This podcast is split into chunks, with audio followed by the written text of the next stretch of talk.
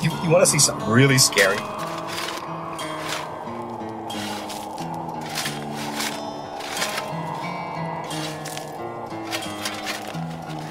What's the boogeyman?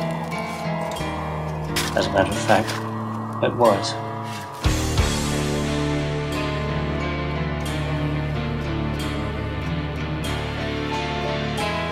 I am the devil, and I am here to do the devil's work.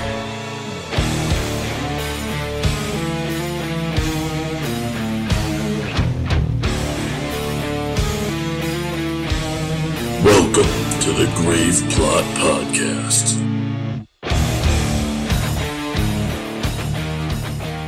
Welcome, everybody, to episode 156 of the Grave Plot Podcast. I am Skeletoni.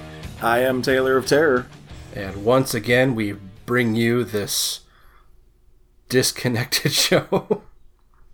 Socially disconnected. uh, yeah, we're still uh, recording remotely. Hopefully, this is the last one. Nope. I'm gonna tell Oh, you right now, it won't be.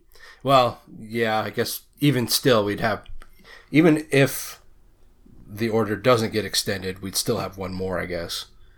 Um, but like we said last episode, as of right now in the state of Washington, the stay at home order is through May 4th. But there, I'm, I'm, yeah, I'm getting a very strong suspicion that it's going to last longer than that. Yeah, we can't all be Florida. Oh God! Did you see pictures of uh, the beaches? Yep. Within half an hour. Fucking ridiculous. Like, th- this is why we have stay at home orders, because people can't be t- told, maybe you shouldn't, and think, oh, maybe I shouldn't. They hear, maybe you shouldn't, and think, but I can. Yeah, exactly. Yeah, like you know, there in several states because of you know dictator Trump saying, "Oh, we need to liberate all these straight uh, these um, uh, states," which is just about one of the most dangerous things he's ever said. Um, now in those states, Which is really saying something. right now in those states uh, we've got these redneck gun-toting assholes uh, basically run like doing these uh, rallies at like um, at uh, state capitals and government buildings. They're doing it here in washington. That's what i i think i, I think i heard that. Um, and it's just like this this is why the human race is like destined to uh, extinguish itself because we're just so fucking stupid as a species. Yeah, uh, the other day, Cheese was reading something about like these astronauts getting ready to go up into space, and we, we were joking that they're probably like, "Get me the fuck off this planet." yeah. Um. I was joking. This is how we'll discover aliens because they'll blast off into the space, and the aliens will be like, "No, you got the COVID. Get back." It's just like uh, when when they gave um, smallpox blankets to the Indians. It's like we're spreading right. spreading Earth diseases to new new and uh, foreign species. um, but anyway, so uh, everyone on your stead is still uh, still healthy. Yeah. How's uh how's staying at home all day working? I mean, it's it's it's not bad. It's it's boring and it, it's tedious, but it's you know it's not bad. Yeah, kind of the same thing over here. It's like um is cheese is still going to work occasionally, right? No, not anymore. Oh, okay. Um yeah, my wife is still going in like 2 or 3 days a week, which drives me nuts, but you know, what can you do? but like I haven't seen anyone other than her. Like anybody I know in let's see. Despite my better judgment we went and saw my uh, sister-in-law and her new baby. Um Yeah, we saw that on Facebook and we were like, ooh. yeah I didn't want to but whatever but that that's been a couple weeks at least. I, I've kind of lost track of time.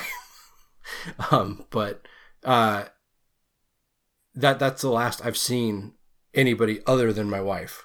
I haven't seen my family since we were in LA last month. I haven't seen you since it's been that long, I guess. Um, so yeah, like I'm, I'm, you know, I'm, I'm a, I'm a homebody. I'm really introverted anyway, so it's not weighing as heavily on me as it is some people. But even, even I'm starting to get a little itchy just sitting around the house all day, every day. It's like, Yeah, the the worst part for me is lunch because I'm always like I, I I would like to go out to like you know Wendy's or something. I mean, I could, but at the same time, Yeah. it's just like yeah, I'll I'll just stay here and have an, a peanut butter jelly sandwich again. right. We've we've been ordering out um, a lot more than we should, but um, yeah, it, but it's kind of like the same thing. It's like you know, I'd like to be able to go out and you know, uh,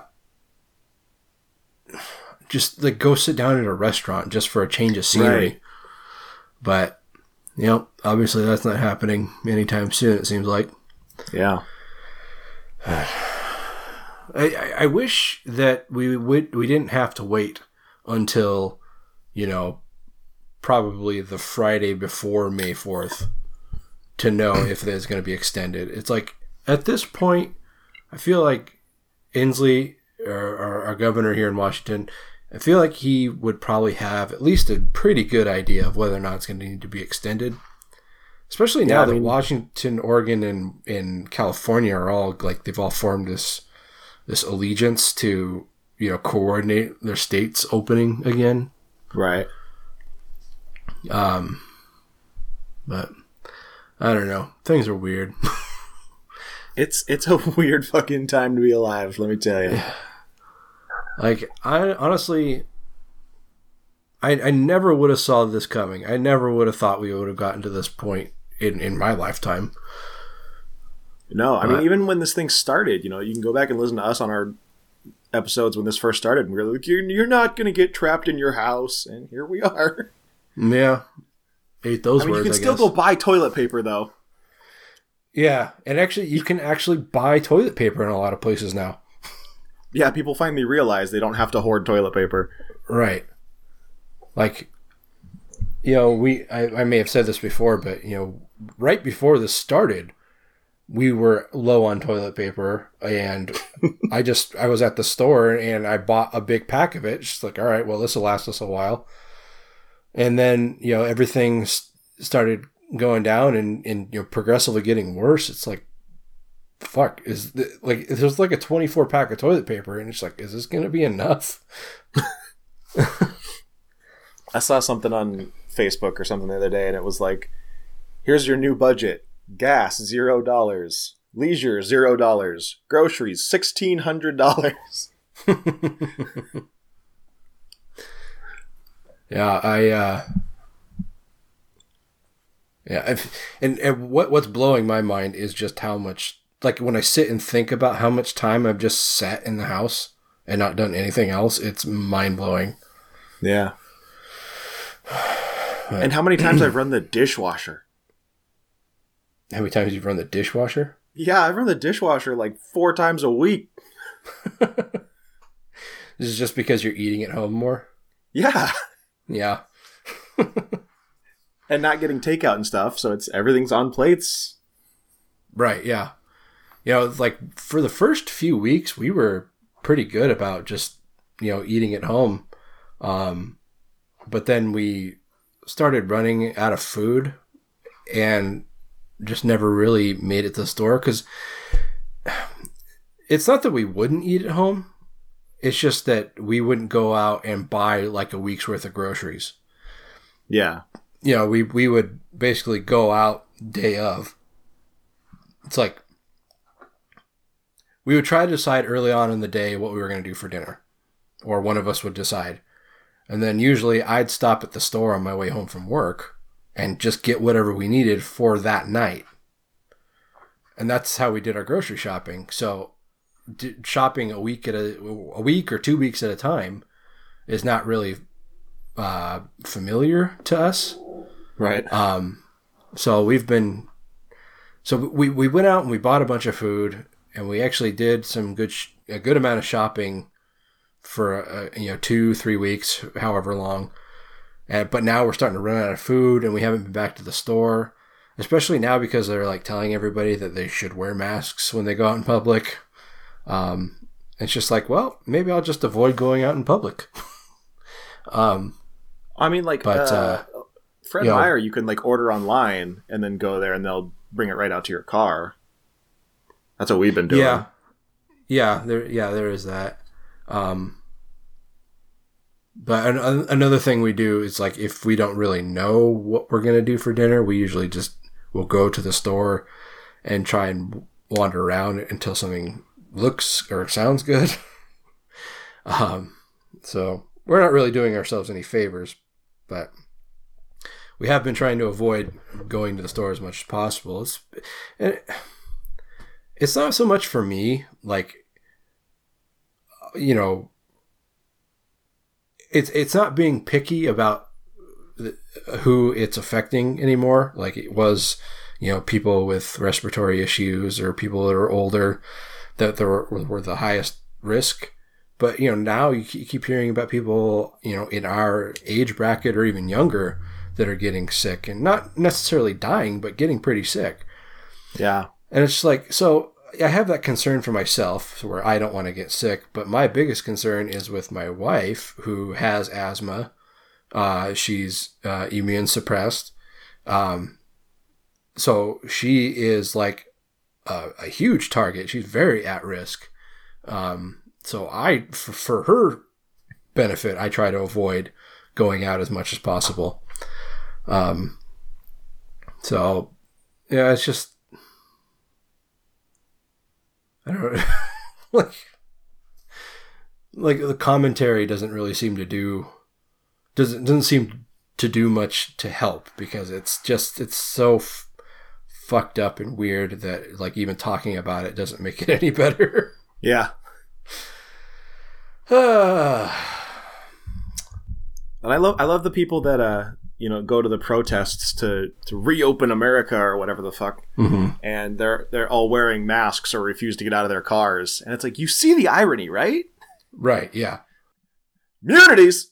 well, it's like you, know, you got people like my dad who, when this was all starting, uh, you know, when when we were down in L.A. and things were starting to get starting to get hot, you know, especially up here, because down there, I think it was bad, but people didn't know it was bad yet.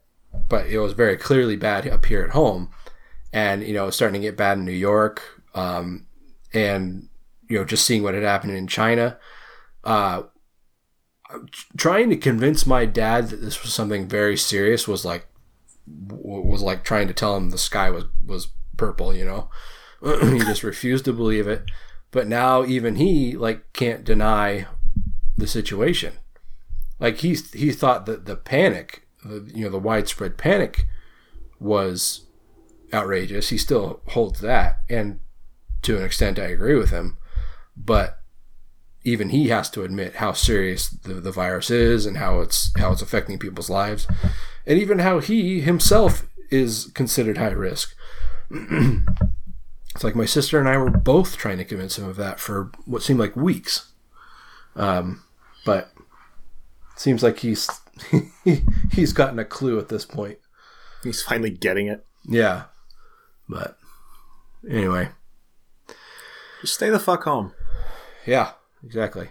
Like, just you know, there there's uh, uh, decades worth of films and TV available to you online. Just watch something and keep yourself busy. Yeah. Like Like watch we- The Office again. It's fine. Yeah, I mean, you can only watch it for so much longer. You might as well get one more watching. well, it's moving to Peacock, but yeah. But yeah, but who? How many people are actually going to get the Peacock? We just upgraded our internet today. Did you? So I'm hope yeah, I'm hoping we now qualify for the free Peacock. But it was it was really awkward because the guy had to bring us the new modem and a new cable box, and so he like came up to our apartment door and like put it on the doorstep and then knocked on the door and like stepped backwards, and then we had to come out and pick it up and then put down our our old equipment so he could take it away and then step back. That's so fucking awkward. Yeah, We uh so you know we've ordered from like Uber Eats and DoorDash and they both have had this contactless delivery for for a while now. And it's like you order from it and we've got this little table next to our front door. Um and people have just they're you know the delivery drivers have just been setting the food there and leaving. We ordered Papa John's the other night. Um and I was basically expecting the same thing. Um but uh my wife went and answered the door and like I went to go grab the dog so they wouldn't lose their minds. And he the dude set the pizza down on the on the uh on the step like on the on the patio. He stepped uh, approximately six feet back and just stood there waiting for her to sign the receipt. And then she signed it set it back down closed the door and the guy walked back up and got it and left. It's like this is the weirdest fucking exchange it, it feels like you're doing a drug deal or something. Like yeah it feels It's like like- you're doing something super sketchy. right? like it's some kind of fucked up drug deal. but, um, yeah, I don't, like I don't really know what the point was. Like, I don't understand why we still need to sign receipts. That is so ridiculous. Like we're at an age now where that's completely I assume you paid online. Yeah, yeah, exactly. I paid online and I tipped already. So it's like I'm not giving you more of a tip, so Yeah, Go so what away. the fuck am I signing for? exactly. But anyway, it's a strange new world we live in now. And it, it, next time, next next time you do that, you should like put it on the ground, and then when he comes to pick it up, then just be like, just walk away. He'll be like, "What? Just walk away, man. We're done here." it'd be interesting to see how much of this stuff continues after everything. You know, people keep saying going back to normal, and like I don't know how normal things are going to get. We may have a new normal when this is all over. Yeah, But Anyway, yeah. Like I so many people pointed out, all these things that you know weren't quote unquote weren't possible before suddenly became possible. Right. Yeah. Yeah. It's like I'm contemplating like it's like, do I really need to start working in the office again? Is that gonna, Right, yeah. necessary? Because I was already working half days from home anyway. Um, but I don't know. Maybe just so I don't have to keep doing this for no reason, I'll I'll go into the office. Just Yeah, sitting just at to see four all day, different every walls. What's that? Just to see four different walls. Yeah, exactly. all right. Yeah, So like we've been uh, cable. Oh, sorry. Go ahead. I was gonna say, you know, cable companies and stuff. They're like, oh, we're gonna open up our broadband for, you know, to X amount of gigawatts or whatever the fuck, and uh, people are like, oh, so you could have done that at any time then. Right. Yeah. Fucking con So you're, you're throttling. It's funny how like all these um, companies like like like YouTube or like um, I think Netflix to an extent they're like Netflix I believe is capping people um, at a certain point um, and uh, I know YouTube like you can still watch videos in HD um, but the automatic setting is like like 360 or 480 or however low the Oh, because there's so many more go. people using it now. Right. But it's like I really feel like that may have been uh, an overreaction because exactly what's happening. Like I really think the the uh, internet providers were really understating how how much bandwidth they had available, Yeah. especially with like 5G coming around now. It's like, come on, give me a fucking break. Well, I mean, 5G caused the coronavirus to begin with, so Well, sure, yeah. Just ask Woody Harrelson. what? No. You mean Wait, Woody Harrelson's that? crazy? Wait, what? Does he believe that? he was like uh, retweeting or share or resharing uh, conspiracy theories about it or something. So I oh, don't- Woody, I- no. Yeah, I know. I don't know to what extent he believes it, but it was enough to share shit like that. Which even if you're doing it, you know, ironically or sarcastically, it's like no, there's enough people out there that are going to see that and believe it, especially coming from a celebrity because people think celebrities know more than normal people for some reason. Right? Yeah. Either that or they need to shut up. If if they don't agree with them, then they need to shut up and just stick to acting or whatever. yeah, exactly. but as soon as they say something they're, they like, then they're you know, um, you know, it's it's gospel. Well, yeah, I, Woody Harrelson said it, so it must be true. All right, I think we've uh, been bullshitting long enough. It's been about twenty minutes or so. Yeah, So probably enough Um, COVID talk. Yeah, I think so. So let, let's press on with the show. Um, before we get started with things, I want to thank our grave diggers over on Patreon. These special folks are helping us helping us through the muck. Uh, they're supporting our show financially um, and uh, keeping our lights on, so to speak. It's not an expensive show that we run here, but it does cost money. Um, so we want to thank Jordan Morrison, Kevin Trent, Carlos Rodella, Horror Addicts, Max Zaleski, and Aaron Meyer. Uh, thank you so much, guys, for your help. Um, it, it means a lot. And um, before Taylor can get to it, I'm working on your fucking videos because I know it was coming. I was just gonna breeze over it this time, but Oh, well, okay. because I was tired of trying to put your feet to the fire. Oh, thanks. I appreciate that. I was like, he's not gonna fucking do it. I'm gonna do it, goddammit. anyway, Taylor, if anybody else wants to help us out, where can they go? Well, if you enjoy the show and want to want to uh, help contribute monetarily and get some exclusive content, head over to patreon.com slash graveplot podcast. Get perks for as little as $1 up to $100, which will get a tattoo of a fat unicorn on my ass someday. Someone will do it. Some, yeah. Some Who knows when, saintly the, when I'll be able to get the tattoo at this point, but, you know. Yeah. Like uh I was asking Matt the other day or back the other day, yesterday, um about gift certificates just cuz I wanted to you know, not only start getting that getting those wheels moving cuz I got that stimmy. Um but uh you know, just cuz like I said, I think it was last episode, you know, you've got these these uh self-owned uh companies and or businesses, small businesses that are really struggling, especially when they've been ordered to close, as you know they've been deemed non-essential. Um, and so tattoo shops being one of those. So it's like I want to help him out as much as I can. but anyway, I feel like um, tattoo shops are going to be like one of the last things to reopen, too, because you're like in such close quarters and you're dealing with, you know, skin on skin and. yeah, for sure. Yeah, so we'll see when that happens, but anyway. Okay, so uh, should we get st- get started? Yeah, let's do it. Do you want to talk about this little thing here, or is it? No, we've talked enough. Okay. All right. Well, let's talk about some horror business. Too much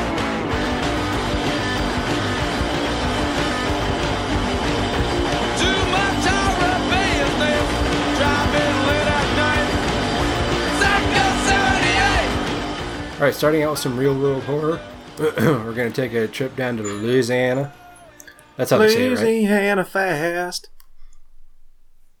Like Popeyes. Yeah, like the Popeyes. Yeah. Love that chicken from Popeyes. That's how it goes. I think. I think their their fra- their their slogan is Louisiana fast. I don't know if they actually made a song out of it. Oh. Um, It's the same cadence. Sure, yeah. Yeah, I tell you, I don't love that chicken from Popeyes because it gives me the fucking fire shits. I don't know that I've ever had Popeyes. What? I don't know that I've ever had Popeyes. Really? I don't think so. Huh. Well, I've only had it a couple times because that was enough to teach me never to eat it again. So, but anyway, down in Louisiana, you know, times are tough like they are everywhere else. People are quarantining, and uh, unlike a lot of places, they have instituted a curfew. Um, specifically, talking in Acadia Parish, um, in the city of Crowley. Um, and so every night at 9 p.m., people are supposed to be in their homes for the night. You know, no more, you know, talking to your neighbor from six plus feet away. No more, you know, last minute emergency runs to the store. Everybody's in their home at nine. Um, well, wait, oh wait, hold on. Is this Acadia or Arcadia? Uh, it's both. Hmm? It's both. It's both. Yep. Okay. Don't ask questions. All right. Well, the police down there, um, in an effort to remind people of the curfew, have uh, decided to start sending a police cruiser around town.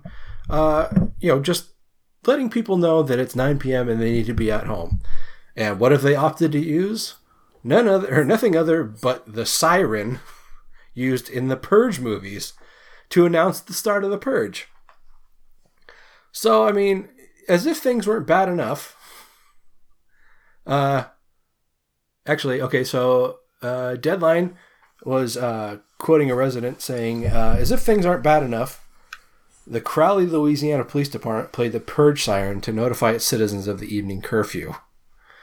Um, so that's neat. It's Acadia, by the way. It is Acadia. Yeah, no R. Okay. Um, like, what fucking genius thought that, that was going to be a good idea? Well, what I think happened is that they were like, you know what?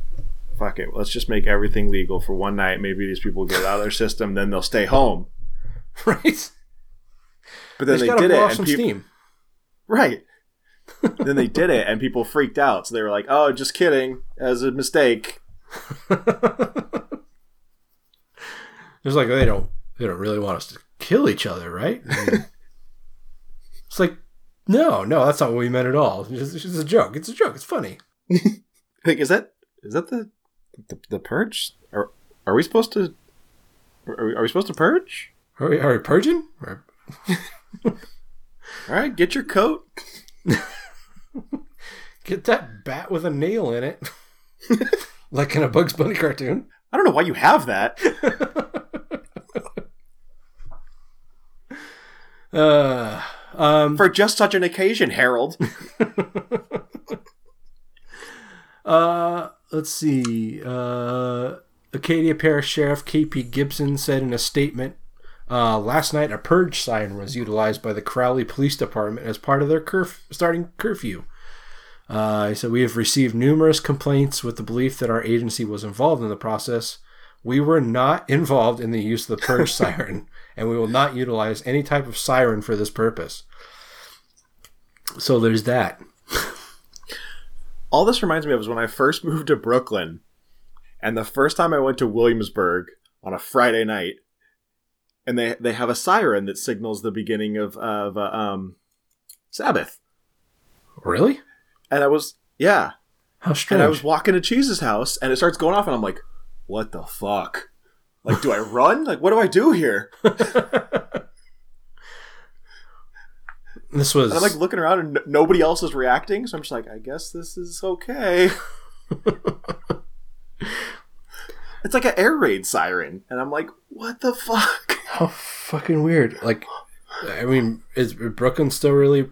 Uh, does it have, still have a really uh, big Jewish community? In Williamsburg, they do. Okay. I didn't know if that was still a thing. I knew they did it. I knew historically that was uh, a, a popular place for Jews to live, but I didn't know that it was still a thing. Oh yeah, she had a Hasidic landlord. I remember you telling me that. That guy was weird. Didn't you say he'd like to talk about his hat? Yeah, his like fourteen hundred dollar hat. It's fucking ridiculous. I don't think I've ever like aside from like a house or a car, I've never spent that much on anything. right? Nothing I would wear out every day. exactly. but Like I hear people talking about spending two hundred fifty dollars on sneakers, and I'm like, you're dumb. yeah, And I like sneakers. I think the most I've ever spent on a like a, a piece of clothing that I would wear, you know, most days, if not every day, was like a leather jacket, and that was probably like maybe like after tax, like one hundred and fifty dollars. yeah, like when I first moved back here, I was like, I'm gonna have to. I'm just gonna spend the money and buy a nice raincoat. Mm-hmm. Anyway, so I think the moral of the story is: is if you want people to obey by or abide by a curfew, you don't need to use a purge siren to get them to do it. I mean, this could have been a lot worse Like they, because you could have had people just just be like, "Oh shit, we're purging. Let's yeah, go." it's, it's time to purge. Like, didn't they're filming the series? I thought I could. Weren't they filming the series down there? Uh, yeah, I think so. Okay, I thought so. I, I thought I remembered that's where Gigi went to film her episode. So maybe some cop just heard it and was like, "Oh, that's a good siren. Let's use that." It's like, well, they left the siren behind when they were done filming the show. uh, all right, let's talk about something else.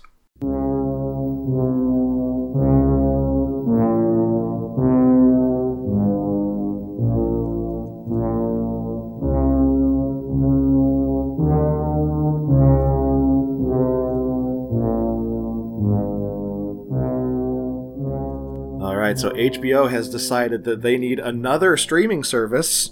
This will be their third. Yeah, It's as called you do. HBO Max. Yeah, of course. Uh, who they think, who they think they are? Google. Google's like, we need five messaging apps. They have five messaging apps. Well, they have their their SMS one. They have Hangouts. There's a messaging thing in. Uh, I think there's one in Duo. Then they also have the uh, business version of Hangouts. And there's also a messaging thing in YouTube. You can direct message in Google Photos. That's too many things. It's it's so dumb. but in a similar way, nobody needs three uh, streaming services, but HBO has decided that they do. I don't know what the difference between HBO Max and HBO Go is, or HBO Now. HBO, let's see, HBO Go is the one that's like live. It's like watching HBO on the go, and HBO Now is the on demand. So I don't know what HBO Max is. I, maybe it's just going to be like exclusive things. I, I don't I don't fucking know. It's dumb. It's dumb, dumb, dumb. Anyways, yeah, it's gonna have a series from J.J. Abrams and Bad Robot based on The Shining. It's called Overlook. It's not so much based on The Shining as it's based on The Overlook. Right. So it's not just a clever name. Naturally. Uh, HBO Max has handed out a production commitment to the one hour drama described as a horror thriller that explores the untold stories of the Overlook Hotel. I mean, I don't know. Because it's like, you know, if you read The Shining, or even if you see the original, like Stanley Kubrick Shining, as different as that was from the book, there weren't a lot of strange things happening there. I mean, aside from what, um, uh, fuck, what's his name? Jack? No. Um. Oh Christ! Uh, I can't believe I'm forgetting his name. Uh, the, the, the black guy.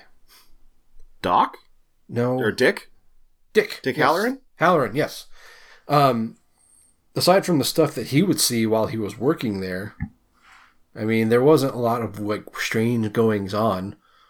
like basically all the ghosts and all the the, the, the presences that were existing there were from you know people that were at this New Year's Eve or this Fourth of July Fourth of July party, you know, in the 30s, and I don't know. I feel like they're just gonna have to be making stuff up to to make this fit. It's kind of the impression I got. Yeah, but you know, who am I? but if the first episode isn't the blowjob bear, then I don't care anymore.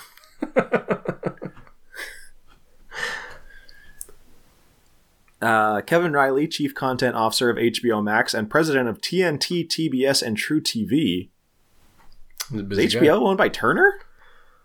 Not to my knowledge. Huh. Uh, he said, What could be better than an original JJ idea and then Warner Brothers letting them loose on iconic IP from Stephen King? Hold on. They he just contradicted himself. Said an original idea by JJ based on iconic IP from Stephen King. That's that's a contradiction. It's not an original idea. It's an adaptation of something that already exists. And by all accounts, the only real IP they're getting from Stephen King is the name The Overlook Hotel. Right. Yeah, because everything that was covered in The Shining was already covered in The Shining right? and or Doctor Sleep. Yeah. Uh, the project reunites Bad Robot, Stephen King, and WBTV, who previously collaborated on the psychological horror series Castle Rock for Hulu. But is Stephen King involved in this? Because I'm not hearing his name. In Overlook? Yeah. I mean, f- based on this, I wouldn't think so. I mean, aside from just having his name on it. Right. And then even that could just be, you know, based on a story by. Right. Um, HBO is owned by Warner Media. So how does this guy work for Warner and Turner at the same time? I don't know. Unless T. Are TNT and TBS owned by Warner now? Because, I mean, Ted Turner's dead, isn't he? Yeah. Oh, yeah. Is- It's a. It's a unit of AT&T's Warner Media. Proud member of one of America's six companies. now wait, did they buy it in like the 90s? Um, Because now I'm thinking maybe what happened, but they're like the reason that uh, WCW went out of business because they kind of like forced out WCW when they bought Turner. I don't know. Um, I don't know. I could spend 20 minutes trying to look through this, but Yeah. It Anyway. really is ridiculous how it seems like there's only like a handful of companies left. Everything's owned by something else. yeah. And they're all owned by Sheinhardt Wig, Wig Company. Right. there's like Exxon Chipotle or something like that.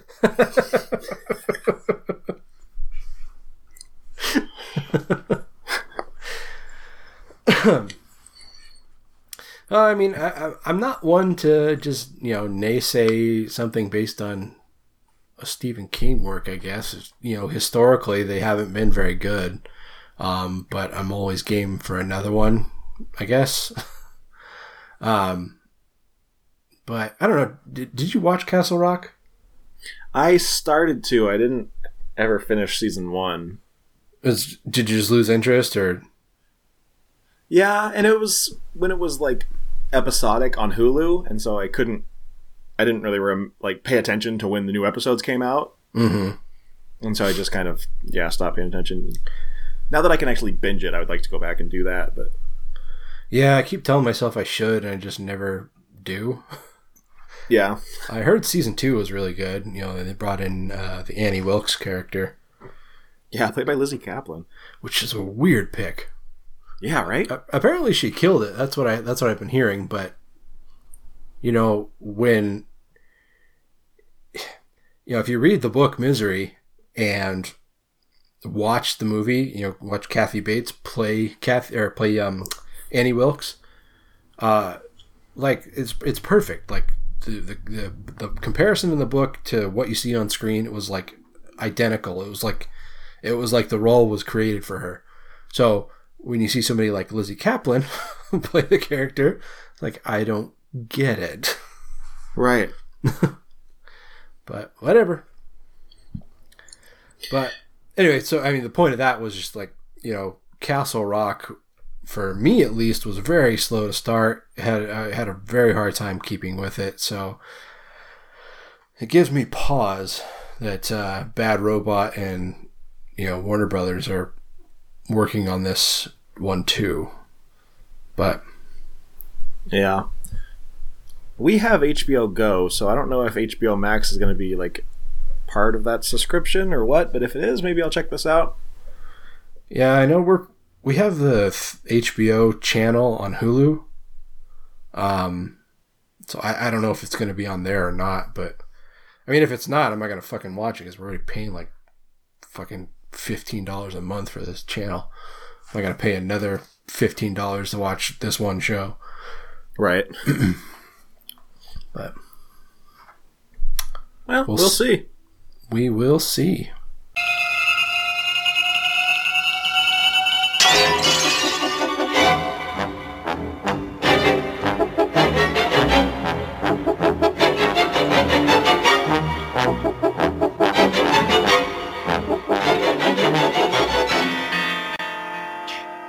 Here's something I'm sure Taylor is probably really excited for.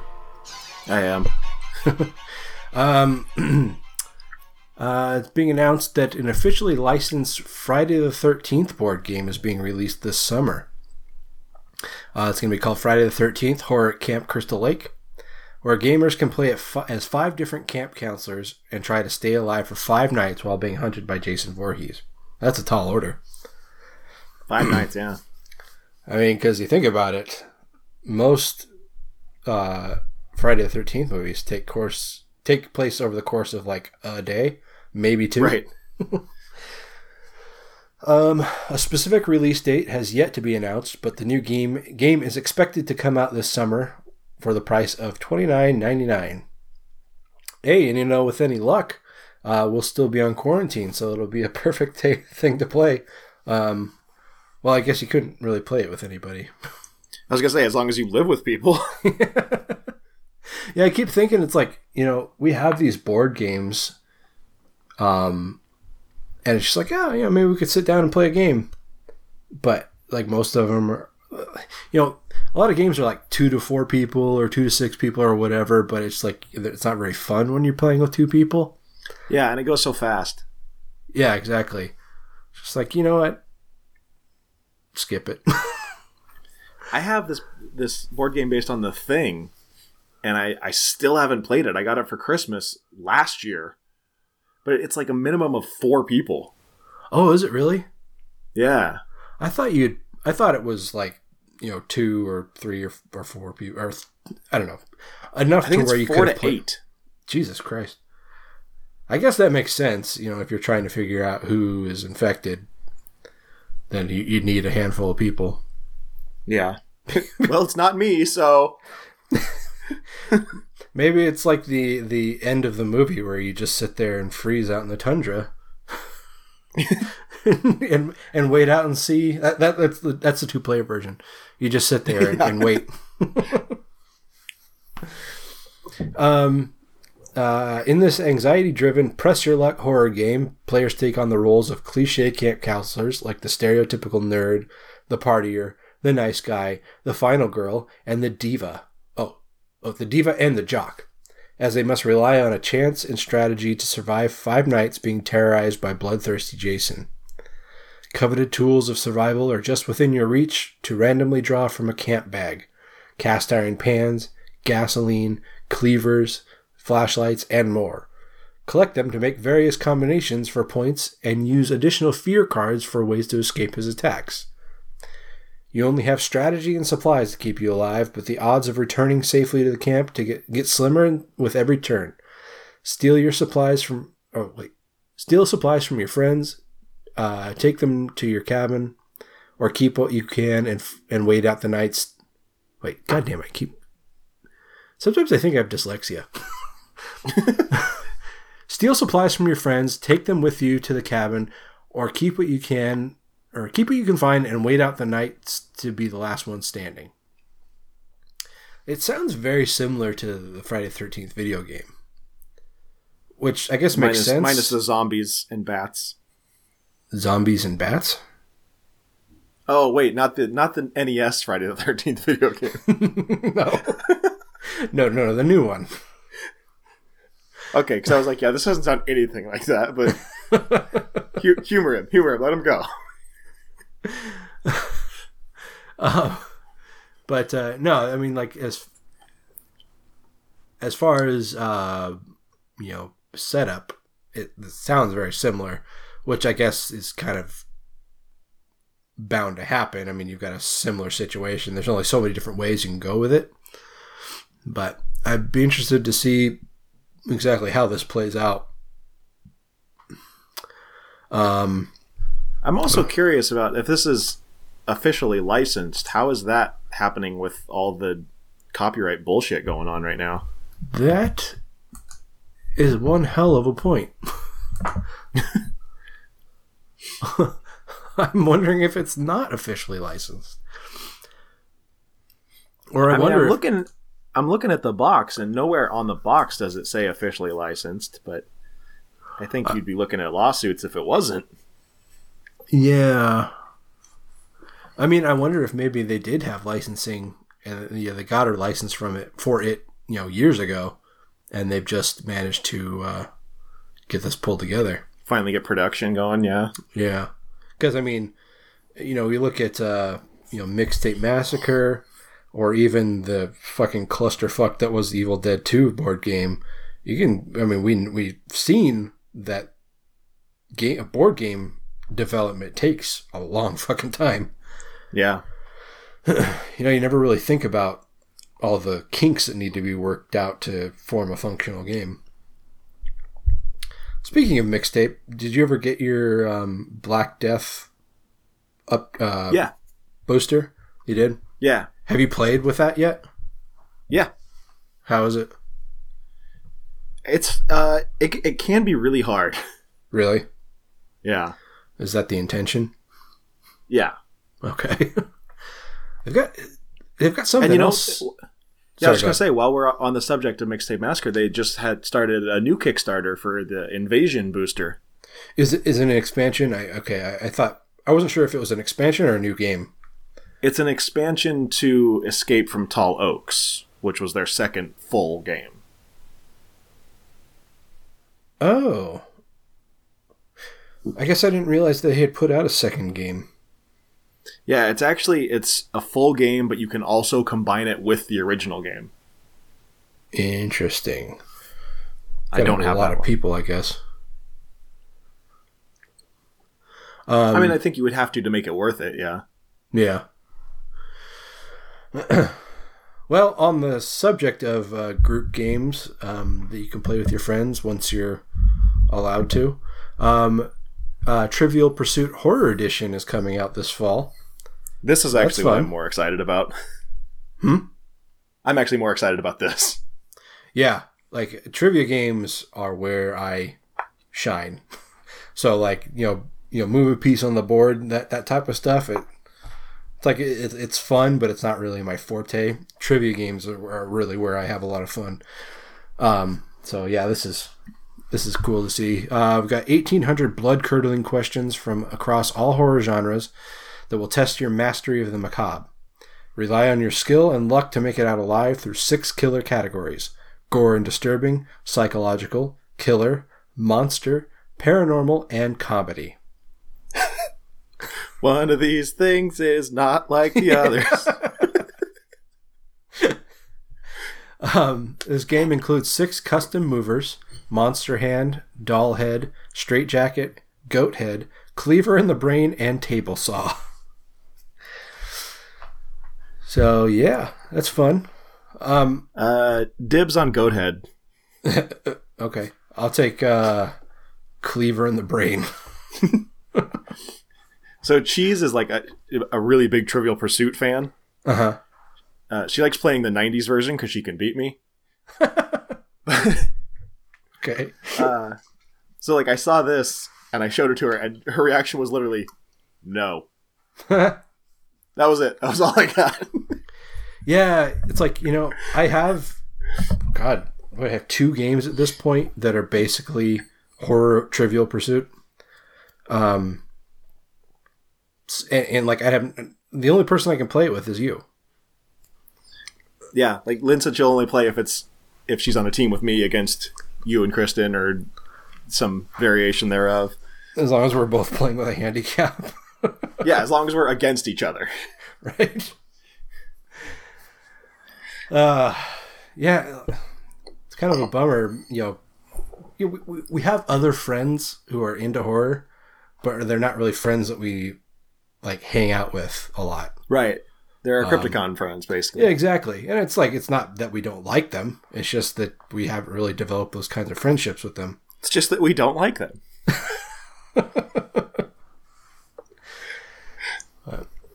But yeah, we've got uh, slash cards, and what's the other? I think the other one's just called horror trivia. Um, No brain cells lost on that one. right. I, I I could be wrong, but anyway, yeah, I've got two of these games, and I think I've, I think I've like sat there and challenged myself and just read through cards because I didn't have anybody to play with. Did you win? Nobody win? wants to play with me. What? Did you win? No, I lost my ass. anyway, so yeah, uh, summer for uh, Friday, Friday the Thirteenth board game, and uh, Maybe. for maybe. Yeah. It- Why? I, a lot of shipping and stuff is getting delayed too. So I guess that's true. Um, and then yeah, and uh, Trivial Pursuit Horror Edition coming out in the fall. So and look for uh, Mixtape Massacre Invasion on Kickstarter. They're funded, but give them money. Fuck it. It was a zombie jamboree, took place in a New York cemetery. It was a zombie jamboree, took place in a New York cemetery. Zombies from all parts of the island, some of them was a great Calypsonians. Although the season was carnival. I saw this thing earlier, and it was like, who? Like, you have to pick one horror edition, and it was like Carpenter or Craven. Uh, and there was two other ones I don't remember. And then the third one was Mike Flanagan or James Wan. I was like, well, that's not even close. yeah, easy question. Uh, but someone who was not on that list, but who Tony and I are both fans of, is Fede Alvarez, who of course directed the Evil Dead remake as well as Don't Breathe. Yeah, we haven't really seen much from him since. He's Yeah. been uh, he's he's done some uh, producing, but he, I don't think he's really directed anything. He did the girl with the bee's nest or whatever, but that That's right. Yeah, the girl who kicked the hornet's nest. I forgot that's that he directed that. sure, yeah. What'd you hear? Oh. well, he's now directing a zombie movie called 16 States. According to the according to the Hollywood Reporter, um, the quote zombie pandemic thriller, hmm, maybe not the time. Uh, 16 States for Lionsgate, of course, who acquired the hot new spec script penned by John Requa and Glenn Ficarra, the writers behind Bad Santa. okay, as well as Focus and I Love You, Philip Morris. That's weird. But, I mean, What's I don't know Focus? what focus is, but Oh, what's that? I was asking what Focus was. Oh yeah, I have no idea. I don't, I don't if I heard of it, it didn't really stick. But I mean, I love you, Philip Morris, and Bad Santa are obviously comedies. Right. So um, unless this is going to be, well, it's a thriller. It's not. A, doesn't say it's a comedy. No. Oh, oh well. I mean, you know, we've seen comedy guys step outside of their comfort zone and do horror before. It's true. Jordan Peele has pretty much changed his career at this point. Yeah, Jordan Peele and um, fucking um, Mark Uh, Duplass. Oh yeah, I wasn't thinking of him, but yes. And uh, the guys that did Halloween, um, Danny McBride, Danny and, McBride. um, and uh, what's his partner's name? I can't David remember. Gordon Green. Yes, that's the one. 16 Oh, States focuses. What? That's girl, the girl in the spider's web. That that was the new one that he did. Yeah, that's what I said. Okay, Uh, 16, 16 States focuses on a pandemic, maybe not the time, this time with zombies, with a story of a mother trying to reach her family at the center of it. The project has been described as having shades of the Will Smith zombie movie I Am Legend. Eh, I hate when people say stuff like that. Like, oh, it's similar to I Am Legend. Oh, so it's similar to Omega Man. right. Which I mean was based on I Am Legend, but Omega Man was the better representation, if nothing else, because it didn't have Will Smith in it. Have you heard the rumors that apparently him and Jordan Peele are working on a Universal Monster movie? I have not heard that. I was going to put it as a story, but I was like, it's a rumor and there's not a lot to it at this point, so. I mean, I like Jordan Peele, but I, I, I don't want Will Smith to be involved with, well, I mean, anything really. And like, I was trying to think of what Universal Monster movie they could make. Like, Will Smith the Wolfman, or. I hope not. I don't. You know, making him genie was bad enough. Yeah. anyway, Uh, so yeah, this is basically it's a road trip during a zombie pandemic, which seems like a bad idea. I think road trip. Yeah, that's you don't want to do that. No, Of course, stay I mean, the I fuck guess- home. I guess that's more or less what Walking Dead was for what the first three, four seasons, Well, yeah. which I guess could arguably be arguably be considered the best seasons. Except for two. Yes, two was doo doo. Two was good for the purpose of setting up season three. But aside Yeah. from that, season two was garbage. Two did have that badass finale, though. Yeah. It was like the one good episode. Yeah. we were like, it was all worth it. Not really, but still, that was cool. At the time, it seemed like it. Uh, surprisingly, casting is yet to be announced, and it's not been revealed when the movie will start filming. But I'm going to tell you, it probably won't be anytime soon. because Hollywood has stopped. Much as the rest of the world has. Yes. Ironically, they can't make a movie about a pandemic because of a real life pandemic. Sweet irony. well, we'll see when this actually happens. I just moved in my new house today. Moving was hard, but I got squared away. Bells started ringing and chains rattled loud. I knew I'd moved in a haunted house. You know, Taylor, in this day and age of uh, remakes, you know what movie I've been- been really fiending for a remake of? BJ and the Bear.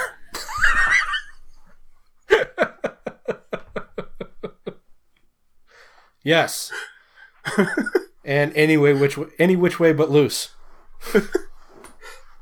Why can't they bring back or remake good shows like BJ and the Bear? There's a no. concept I can't get enough of a man and his monkey. But no, uh, what I've really been itching to see is a remake of the 2001 classic The Others, starring Nicole Kidman. Well, then have I got good news for you? Have you seen that? yes. It's boring as shit. Yeah, it is. And the end And it- is so predictable. Oh god, yeah, it is. And like that was like my first real foray into uh, PG-13 horror movies that want to want us to take them seriously. And like at the time, I I wasn't as like uh in uh not enthralled. That's not the right word. Entrenched.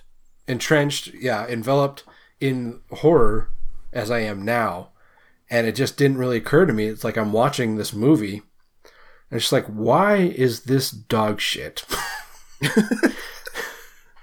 and it's like, I didn't realize at the time that it was because it was a PG 13 movie. It, it was a movie that wanted to be R, but they made it a PG 13 movie.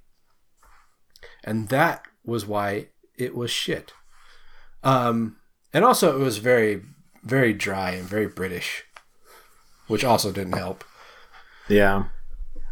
It's kind of the similar thing to The Woman in Black. It's very British, very dry, and also very PG 13. So just, just skip it. but Sentient Em- Entertainment has won the rights because apparently there was a battle for them uh, to remake the others. Uh, the 2001 I- I've ne- film. What's that? I've never heard of Sentient Entertainment, Me neither. so it couldn't Um, have been that big of a bidding war. Unless it's like these other brands are like, you know what? This is more than we were ever planning to pay for this, so take it. just just take it. People at Sentient are like, yes, We won! pop the bubbly. A little bit of the bubbly. Uh, the original is a 2001 film directed by Alejandro uh, Ame- Amenbar. Uh, Amenabar. I'm in a bar? Um, Yeah. starred Nicole Kidman as a mother locked away in a sprawling manor house in England with her two photosensitive children. Their lives are turned upside down by the arrival of three mysterious servants and becomes more clear by the moment that they are not alone in the house. Now, isn't that neat? I feel like just reading that synopsis, you can figure out the end. Right? or fall asleep, one of the two.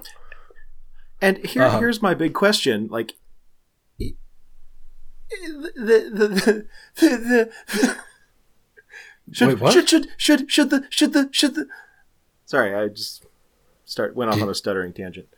Uh, the the end. I think at this point, most people know what it is. So how do you remake that? How do you put that genie back in the bottle? Yeah, exactly. Like, You can't remake a surprise ending because people already know. Yeah, it's like remaking The Sixth Sense. Like it doesn't. There's no reason for it. Yeah.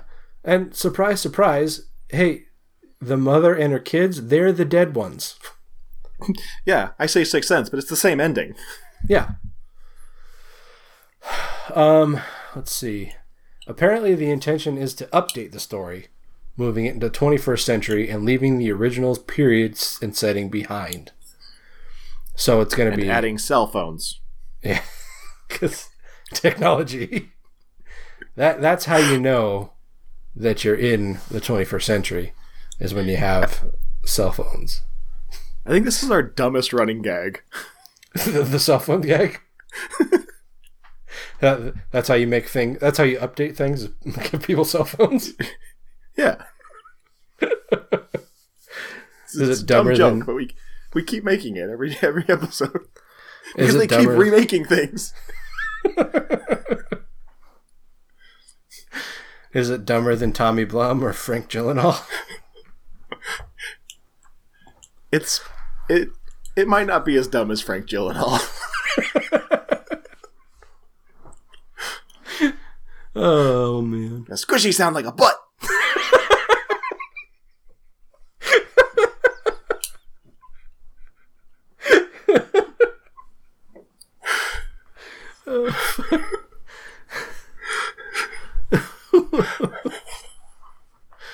Oh man.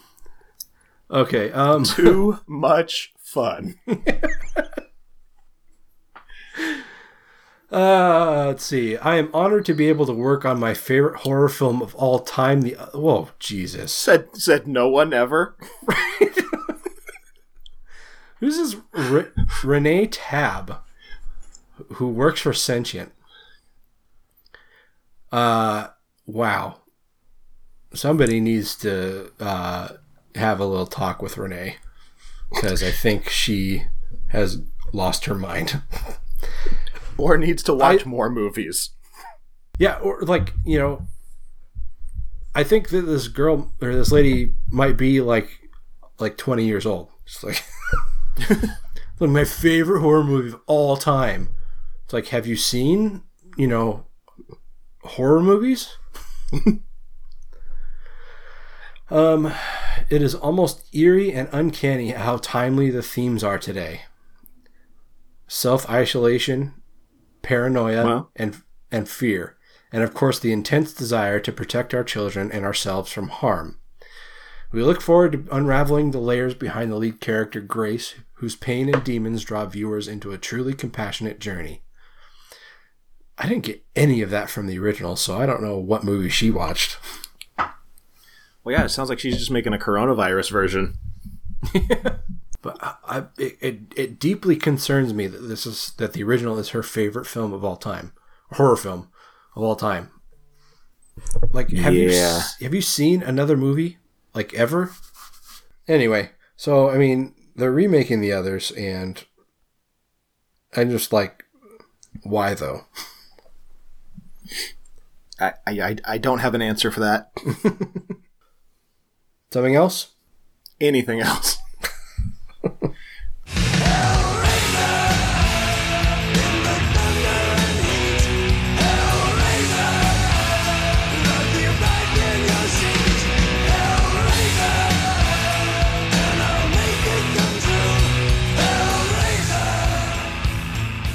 So speaking of remakes, Hey, who uh, doesn't the- love a remake?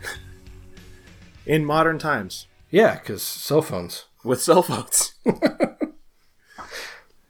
the long gestating Hellraiser reboot is finally moving forward. And they have signed on David Bruckner to direct. That's uh, not so bad, I guess. Yeah, uh, David Bruckner recently directed uh, The Ritual for Netflix, which was quite good. It was good. He also directed Night House, which I'm not sure I know of. I'm not familiar with that one. Uh, he also directed parts of VHS and Southbound. Um, which were both kind of hit and miss depending on yeah, which section you're watching or Yeah, segment. I, I- mean, I think I remember liking his version, his segment in Southbound, but I don't remember which one it was. yeah. I don't know. Well, he he will helm this Hellraiser reboot, uh, based on a screenplay by Ben Collins and Luke Piotrowski, uh, who wrote Siren, which was an adaptation of one of the shorts, which I'm, I'm guessing was probably Bruckner's short in VHS. Oh, was that his? Okay. I- I'm I'm guessing since it's the same writers. I'm guessing they're they're like a team. I guess so. Yeah. Uh, they also wrote the coming of age thriller Super Dark Times, which I don't think I'm I'm familiar with. Me neither. We sound so cool right now. Uh, they also scripted The Sisters of Samhain, which is a upcoming collaboration between Bloody Disgusting and Fangoria, and will be directed by Gregg Bishop, who directed Siren. So maybe that wasn't uh, that wasn't Bruckner's. Hard to say. I don't know how I feel about that. I mean, I don't really know. We're, we're not really talking about that, but Fangoria working with Bloody Disgusting. That could be a crapshoot. Who would have Because thought that would happen? That they'd work together? Yeah. Like they were rivals for a long time. Oh, eh, I, I I feel like Fangoria might be really back in their, their film pony. Um, it seems like you know, it, yeah. Since they got bought out. Yeah, and you know, you know, they're they're doing they're they're back to doing print magazines, and so I don't know that they're I haven't actually checked, but I don't know that their online presence as far as publication is really all that strong anymore. So you know, they're two different media's. Um, but I don't Yeah, know. now. But I'm saying, like back in the day, they were they were more rivals when Fangoria like stopped doing print and was more or less just a blog. Yeah, pretty much. Uh, so the story is being written by David Goyer.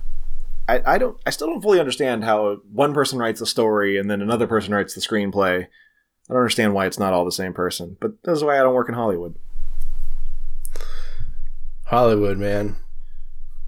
More like Holly weird, am I right? Got it. I just came up with that. First time anyone said it ever. Uh, like I said, Goyer's writing the story. He's also producing. He was one of the producers on Night House, whatever that was. Uh, Bruckner yeah. said on Twitter. I still don't know what that was. Yeah, I just keep thinking Night Court, but in, a house. it's a Night House of Representatives. Uh, on Twitter, Bruckner said that he promises not to hold back. So We'll see. we will see. I guess that means we're the- getting another new Pinhead. Yeah. kind of a shame. I mean, I'm not too heartbroken about it for two reasons. Um, like, well, I, I'm not, not heartbroken about it because I'm not a huge Hellraiser fan. Like, I'm not, you know, ride or die Hell, Hellraiser. I enjoy Hellraiser, but I'm not broken up about a, remo- a reboot, I guess. What does disappoint me is that I actually thought Judgment was pretty good. Yeah. Um, and I kind of thought there might be an interesting way to go about that. And, and actually, I'm not super familiar with the um, the Hellraiser comics, but I was kind of reading about them just randomly, uh, like last week or something like that. And as I was reading about it, I realized there are actually a lot of similarities between um, between what happened in Judgment and the comics. Oh yeah. Um, yeah, not not like a direct iteration, but little elements of it were very similar. So I kind of would have liked to see that continue, but guess it wasn't in the cards. Sucks for you. I mean, yeah, I guess. But anyway, So I'll be interested to see how, like, if it's more of a because it, it uses the word reboot in the story.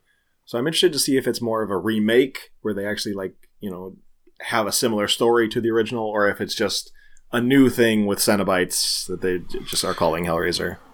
yeah, I mean to to do a, a true remake, I mean you'd essentially be remaking the Hellbound Heart, which is which was what the first Hellraiser was.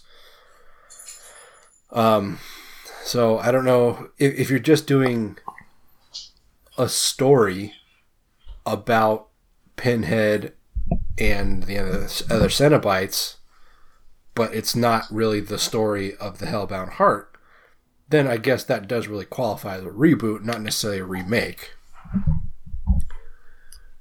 Yeah. So I guess it's just a matter of how the story, what what kind of story they're going to use.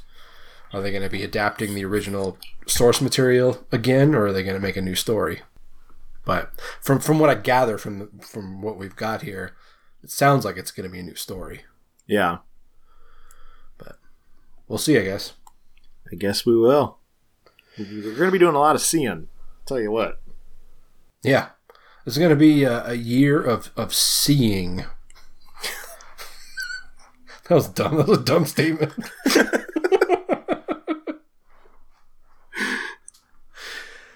All right.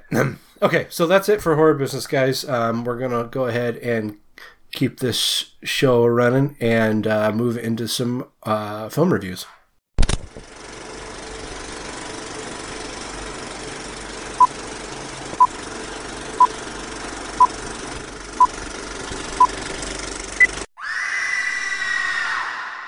All right, so we've got two movies that have nothing to do with each other.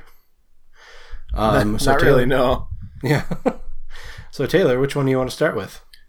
Let's start with We Summon the Darkness.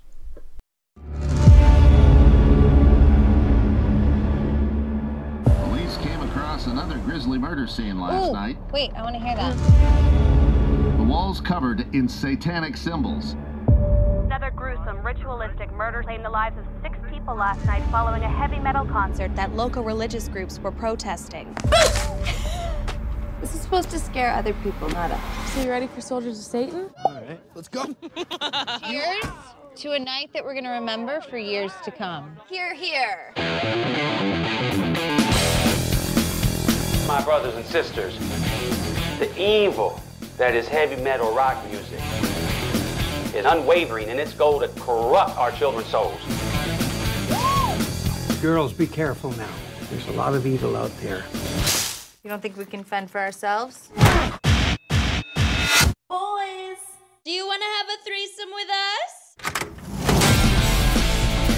How many more children must die in Satan's name? Jesus, Mary, and Joseph. It is not too late. Join me in this fight. Incinerate these demons and send them back to hell. Hey, I, I know you. I'm the wrath of God.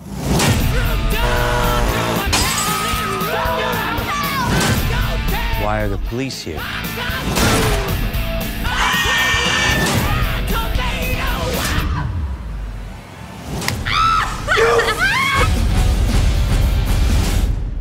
Good riddance.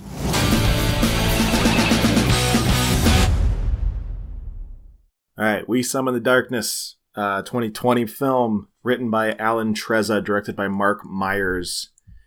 Takes place in Indiana in the summer of 1988.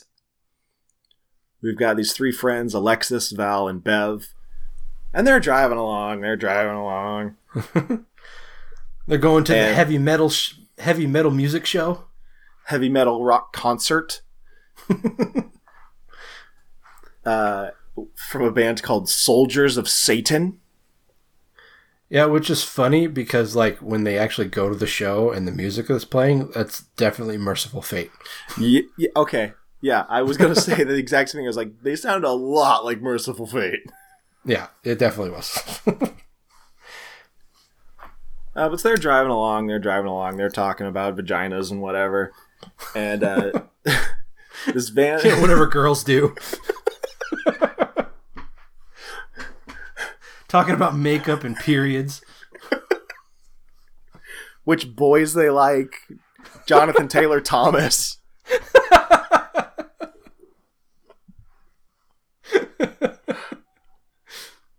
what? It was 88. They were probably. They were probably like 10 at the time. When did Home Improvement start? Not till the 90s, I don't think. Yeah, uh, that- that's what I'm thinking. Anyways, uh, this van with this bitchin' paint job goes flying by them, throws a milkshake out the window, goes all over their car. They think it's poo. Uh, Yep. So then when they when they get to the concert, they see the van, they see the bitchin' paint job, and they they decide to get back at him. They're going to throw firecrackers in the van. You know, And these- safe stuff. Yeah. These three guys jump out, and so we're introduced to uh, Mark Kovacs and Ivan. Right? Right. Yeah. And they're, you know, then they just start bullshitting about, like, oh, what was your concert? Your first concert? Mine was Megadeth, and mine was Slayer, and we're so cool and metal. Yeah. it's uh it's funny because um Val and Bev both talk about their first show and then they ask Alexis what her first show was and she like was clearly like like covering Lying? it up or yeah she's lying she's like You oh know, you know like a so long- liar. And she's like, oh, you know, so long ago, I don't even remember. But yeah, so and then the- Bev, Bev saves her and is like, wasn't it the Scorpions? It's like, oh, yeah, Yeah. the Scorpions. It's totally the Scorpions. it's so bitchin'. They played that one song and it's really good. I was like, yeah, it's, it's sweet. Yeah, scorpions. Yeah, it was, it was sweet. but so then they go in and they listen to some Mercyful Fate covers and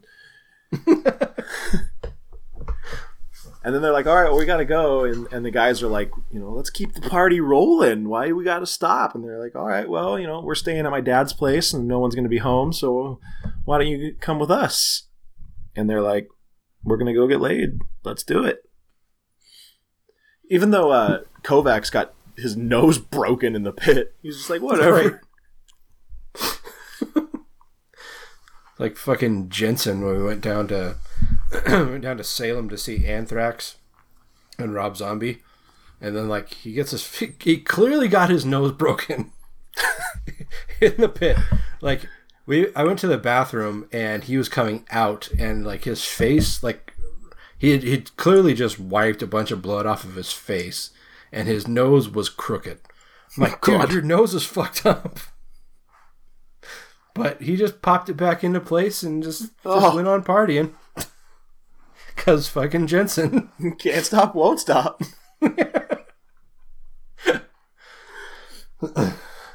but so they go back to Alexis's dad's huge mansion, and they're all hanging out by a fire, and they start playing uh, "Never Have I Ever."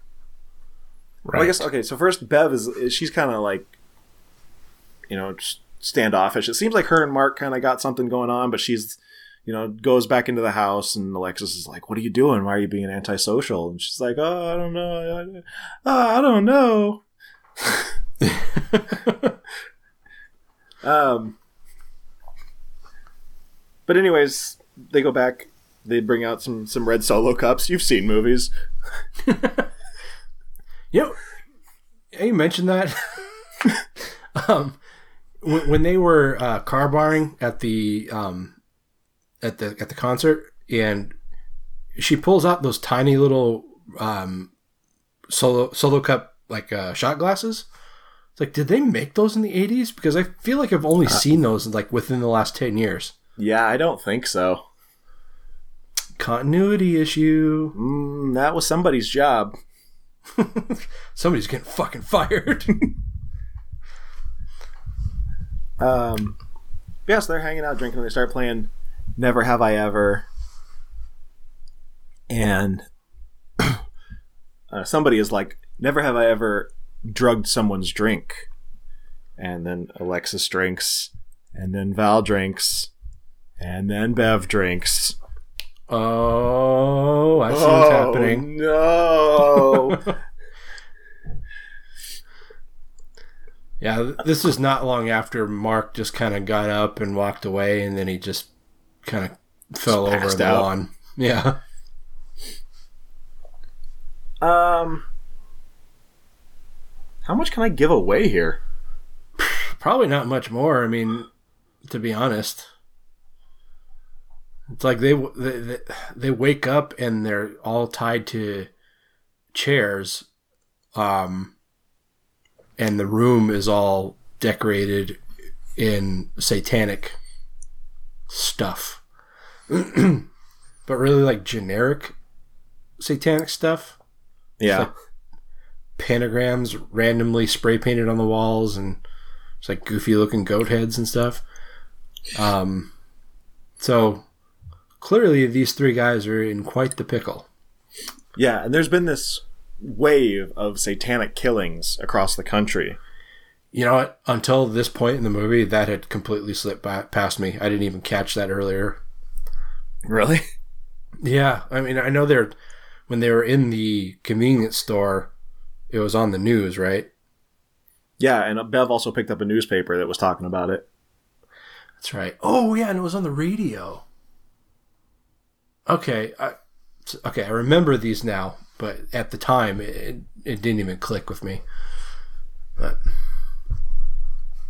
anyway, Yeah, so I'm kind of I'm kind of wondering how much farther I can go here. I was expecting you to talk a lot more, but now I'm realizing a, a lot of it is spoilers. yeah.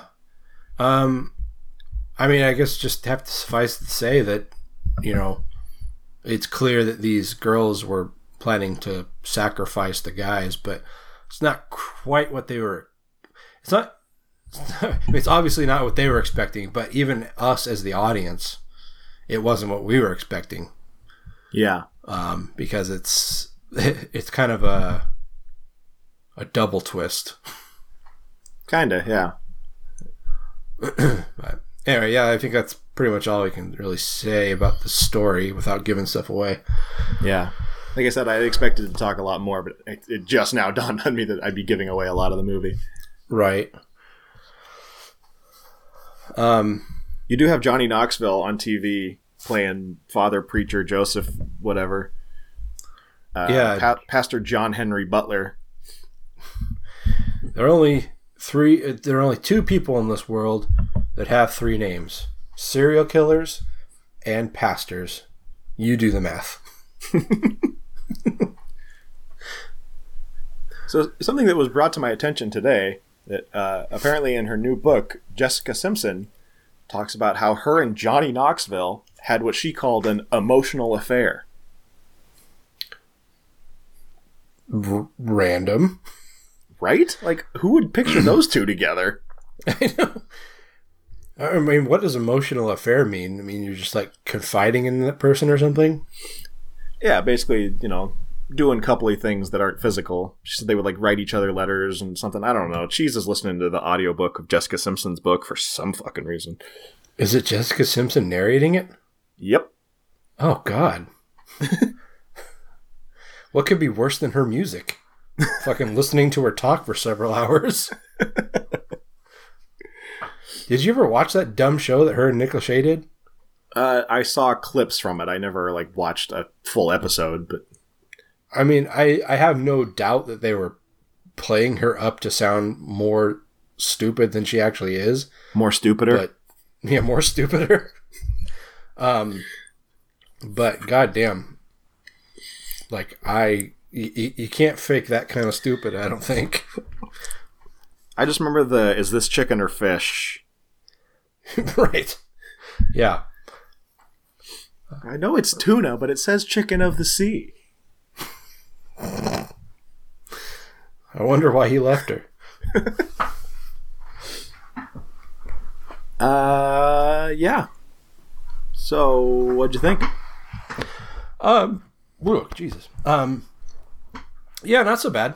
Um, it uh, that that twist was I, I didn't see that coming at all.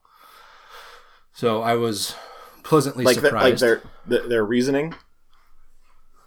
yeah. Okay.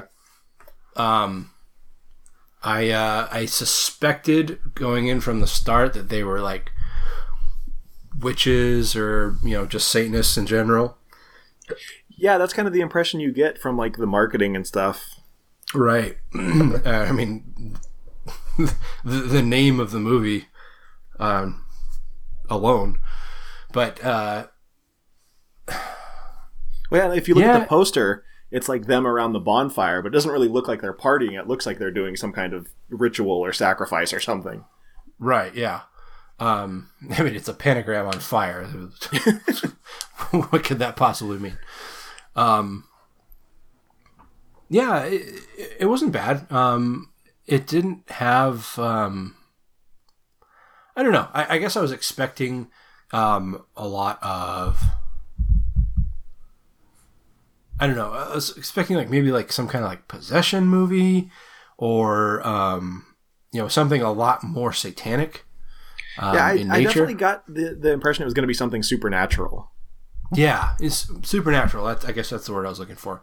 Um, and it, it really didn't have that like at all. Um, it was not what I was expecting.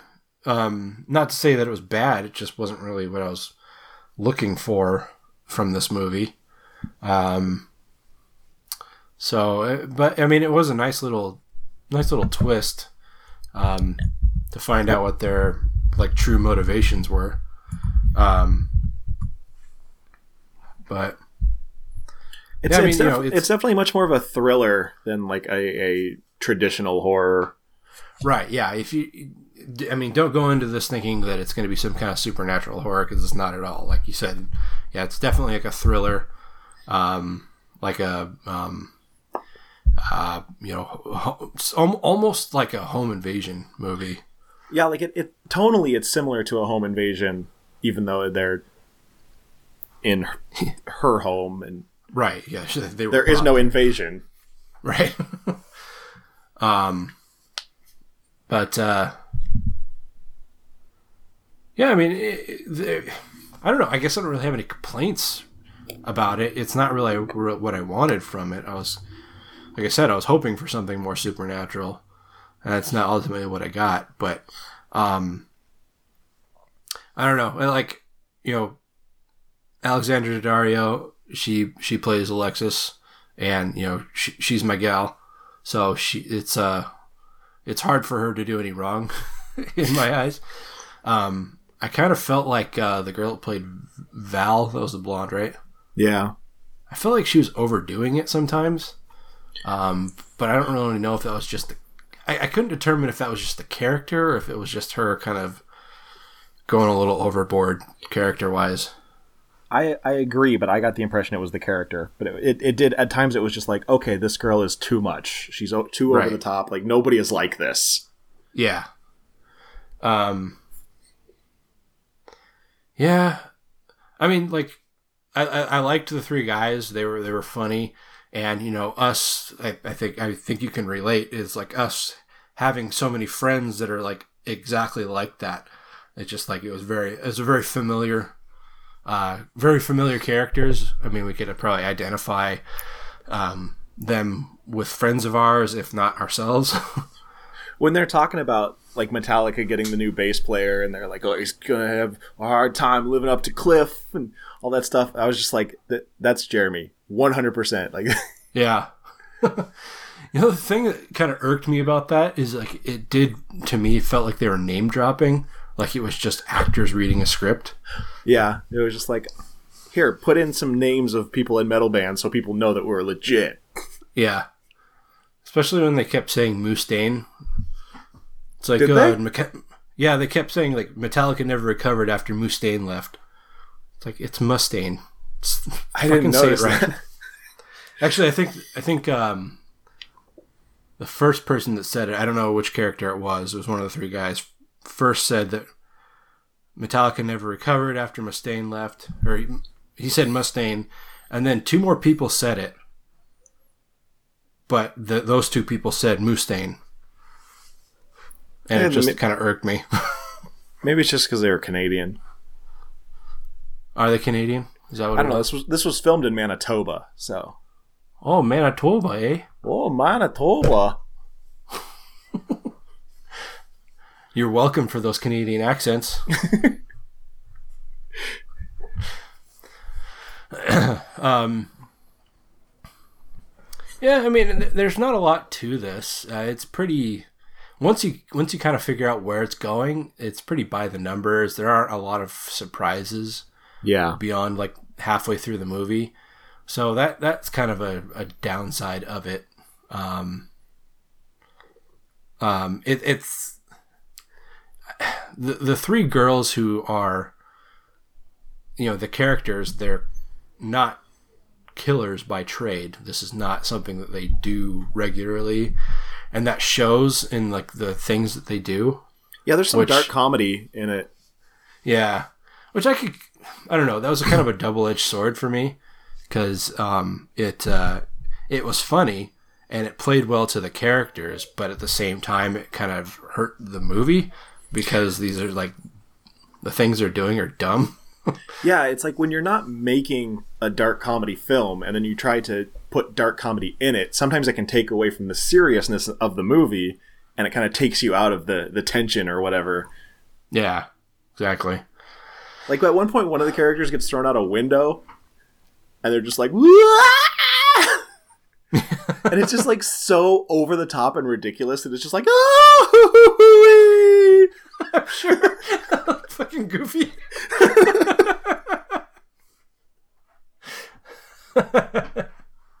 like it's that level of ridiculous.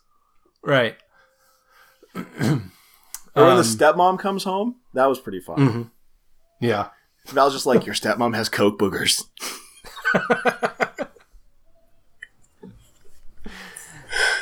um yeah you know i i thought it was so weird that johnny knoxville was in this because you know it, i'll never take him seriously um but he wasn't actually in this all that much. I think. No, he's in like the time- beginning and the end. Yeah, like his screen time was probably what five minutes total. Maybe. Um, but uh, so I mean that's fine. It like I like I said, I can't really take him seriously, which isn't a bad thing because he's he's a good comedic actor, but it's good that he wasn't on screen a lot in this because I think it would have been a hindrance. Yeah. Um,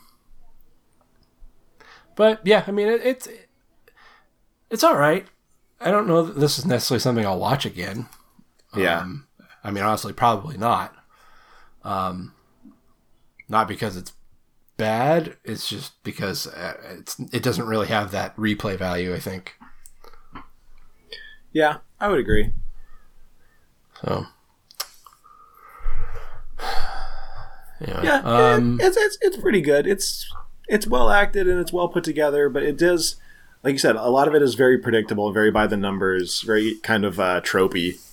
hmm Yeah, and it's like you know something I noticed about this was like you know a lot of movies that take place in the 80s, the 70s, um, they tend to um, they're filmed in a way that is similar to the the styles of that period.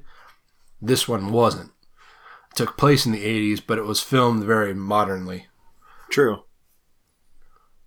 which was you know in this time of like throwback films that that seem to be really popular right now. This that was kind of interesting that they didn't go that direction. Yeah, you almost forget that it takes place in '88 because there's really nothing tying it to that time period, Yeah, except that they Yeah, don't have cell phones.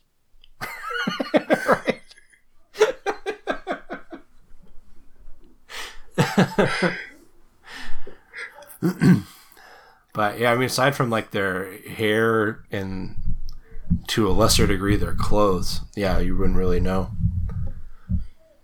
And the furniture, the furniture in the house was very 80s. That's true.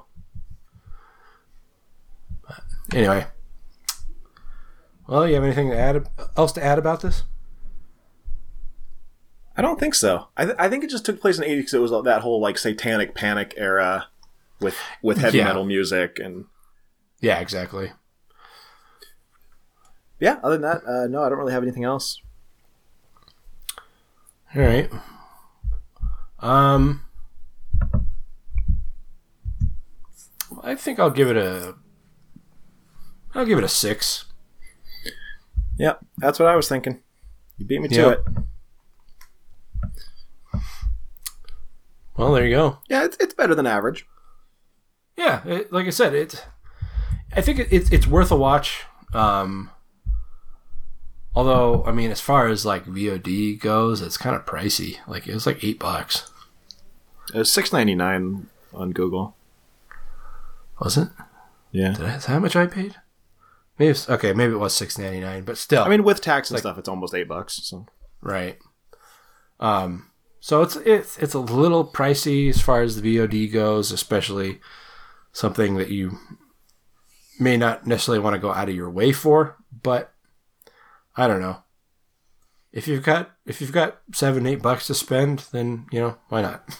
hey, everybody's got twelve hundred Trump bucks lying around. So Got that stimmy. little stimmy.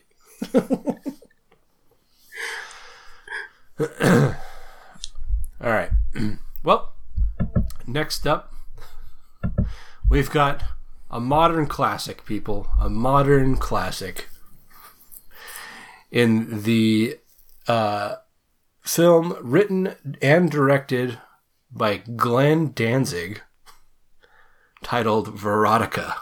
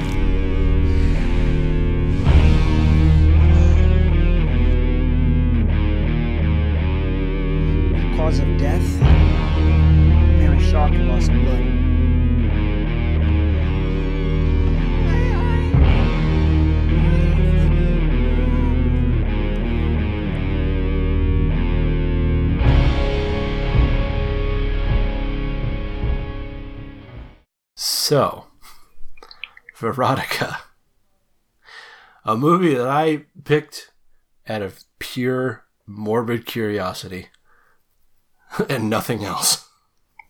Uh, yeah, there's no other reason you could. Um, so this is is this Danzig's first movie? Yes. Okay, because I know he's was he ha- he what is he working on another one? Is that what's going on? Yeah, he's working on the western or whatever. Right, Vampire okay. western. Right. so yeah, this is his directorial debut. Um and uh oh boy. You know, I'm sure this is not the first review you've seen or heard for this film, so you probably know what we're going to say. But fucking Christ. Isn't this based on like a comic or a graphic novel or something that he made? Um, so he owns a uh, comic book company. It's called Verotik.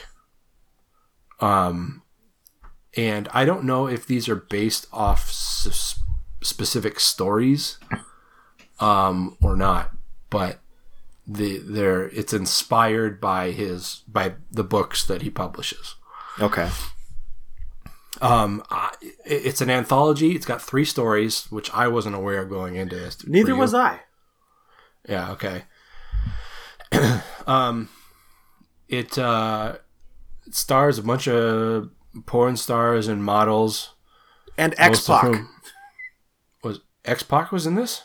Yeah, he was the guy at the strip club that wouldn't let him uh, the cop into the strip club. Holy shit! Really? Yep. Wow. I didn't even realize that. I saw in the opening credits it was like Sean Waltman, and I was like, X Pac. Oh, see, I, I didn't, I don't know his real name, but wow. Uh, yeah, I mean, as far as like people that you might recognize, I mean, I guess there's. It depends uh, on how much porn you watch. Right.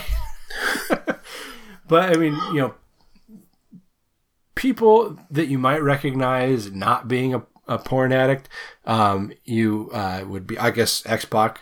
Um, then there was uh, Sean Kanan, who played Mike. Um, um, ah, brain farting. Um, Mike Barnes. He was the the bad karate, the evil Karate Kid in Karate Kid Part Three. um, He's also a then- soap actor, I guess. Yeah, yeah, yeah. He, he does like on like General Hospital or some shit. And then uh, Caroline Williams had like a f- five second part in the third story. And apparently Courtney Stodden was in it, but I didn't. I guess I wouldn't have been able to pick her out of a lineup, but just blonde with big tits. It's hard to tell her. That was pretty much everybody in this movie.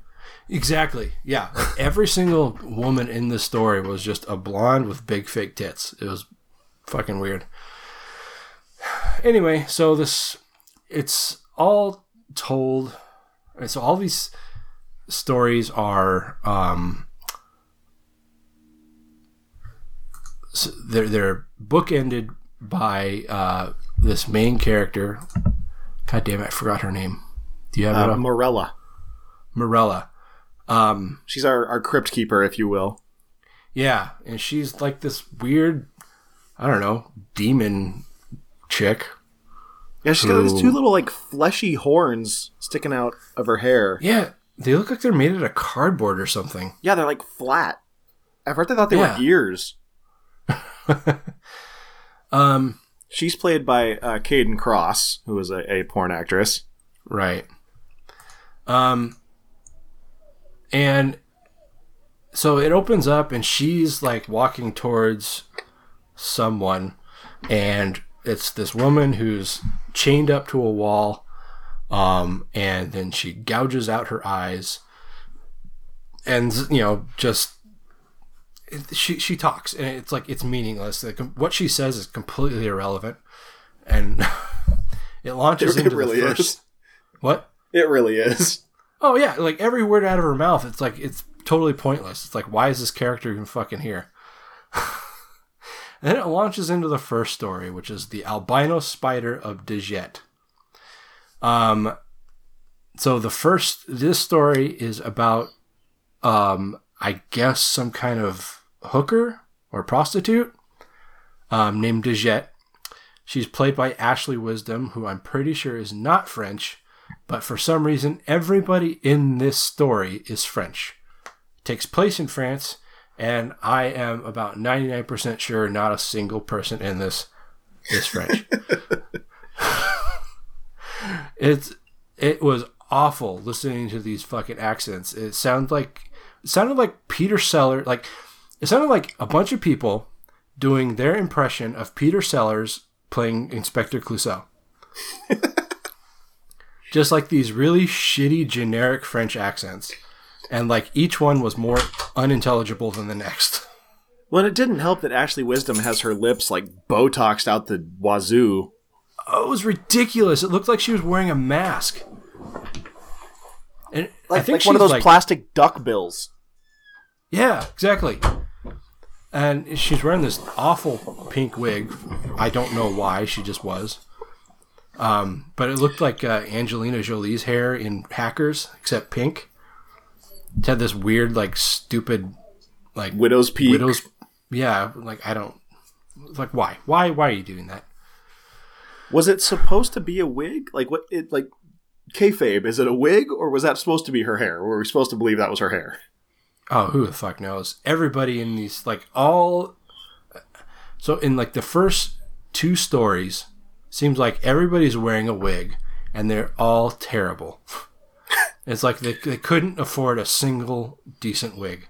And I think it might be because they spent every cent of their um, um, budget with the horses in the third story. um, so um so Dajette she it opens up and she's with presumably this John. Um and they're making out on the couch in the weirdest makeout session ever.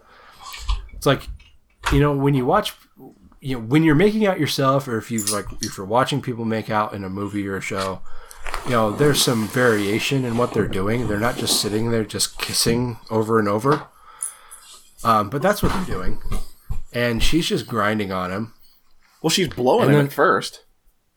was she Yeah, when it, when it first opened, she's blowing him. I guess i hadn't really taken that part in i guess um anyway so he starts to like, he's like he's feeling her up and he starts to pull up her shirt and she's like no no leave my shirt down and he's like no fuck that Let me I see mean, them you know, things. Yeah. it's like, give me what I'm paying for. And he pulls up her shirt and she has eyes where her nipples should be. And I don't mean this like tattoos or fun little pasties. They are presumably Eyeballs. fully functional eyeballs in her tits. Um, why, you might ask? I don't know. Because it's never part of the story. Nope. She just does. But in full, like, whatever can go wrong will go wrong fashion, Cheese walks in at exactly this moment.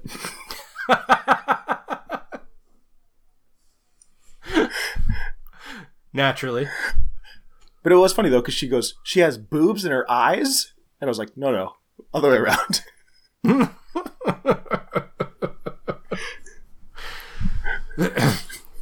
Um, and so this guy, he's like, "Your tits are staring at me." That's a direct quote. Direct quote. He packs up his junk and leaves, and then his then her f- friend, like her her hooker friend, comes in and says, "Oh, he's a jerk. You know, you can do better than that." It's like, but she's a hooker. Um, So I mean, shouldn't she just kind of take whatever's paying? But anyway, it's not for me to decide the plight of sex workers, I guess. Anyway, But was was he paying? Because I I got the impression they were just like hanging out. Because she was like, Uh, he's I but mean- he's so cute. maybe you know, maybe it was a boyfriend or something. I don't know. I don't think it was a boyfriend, but I think it might have been like a, a date. S- something, sure. Um, either way, she's taking it very hard. She's crying out of both sets of eyes, um, which was just one of the most disturbing things I'd seen in a while. was eyeballs in tits crying. Um, and then for some reason, one of the tears from her uh, uh, from her boob eyeball lands on a on a white widow, like a white widow spider, which is something I've never seen before. An albino spider, if you will. Yeah. yep. The And titular it la- albino spider. It lands on the spider, and then the spider mutates into a man's uh, uh, into a man spider. a man's a man spider. Yeah. No Why is this reason. movie? I, I I don't I don't know, Taylor. I have no answer for that question. he sprouts into a man spider and starts killing other hookers. Um, For what reason? We don't know. I, we we Taylor Taylor, we don't know. we don't know why he's doing it. It's not like he's taking out the competition. he's decided- these are her friends. She's like upset about it. Yeah, it's not like she he's like attacking her enemies, and he's acting like he's like doing her a favor. he's killing her friends, and he's he's doing it by breaking their neck. Um, and so the the cops and the media dub him the lay neck neck breaker. No, lay lay neck breaker. Because French. Yeah, it's France. Obviously, you can tell by their ridiculous accents. I'm French. Why else would I be doing this outrageous accent? Oh man. But he only comes out when Uh. she's asleep. Yeah. And that's the thing. Is like she dreams about it, but as soon as she wakes up, she's like so she she thinks that she's killing him, but it's really this man spider. Um the or the lay neck breaker, Lay if you will. Um and then uh yeah, so he's he's killing fools left and right and the police are after him and and it's just I don't know what's going on. She has eyes in her boobs, and that's the thing. Hey, hey, Tony. Yes, Taylor. Remember when she went to the porno theater? Yeah. And, And, she was like, Truth or Dare was there. Yes. Okay, I was gonna ask that if you recognize that guy. Um, I like how she goes. This movie is nothing but people making sex.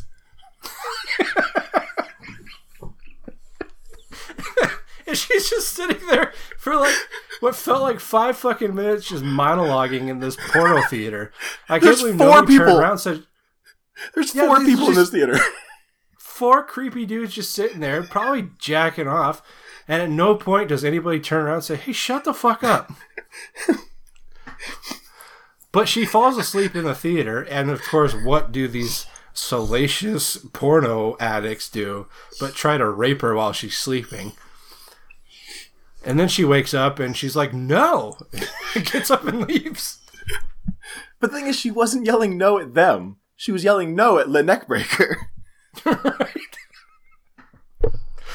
Uh, And then he starts like yelling at her from the her subconscious. I don't know. He's just like, "No, don't wake up yet." I'm like, "What is going on?" And then the cops find him while he's killing somebody else, and they shoot him. And then he's like, "Okay, wake up now." it's like I'm fucking dying. Just wake up. But th- and then he dies. and that's the end of that story. I mean, There's so many unanswered questions. Spoiler alert here. She overdoses. How did I? I totally missed that. I thought she, like he knocked her out or something. No, she overdosed. She she killed herself to get rid of the neckbreaker. Was she dead? Yeah, and then the cops find her and they're like, "Oh, here's another one he killed." And the other cop's like, "Oh, but her neck is not broken. It looked like an overdose." I'm like, "How? How? How did you get there?"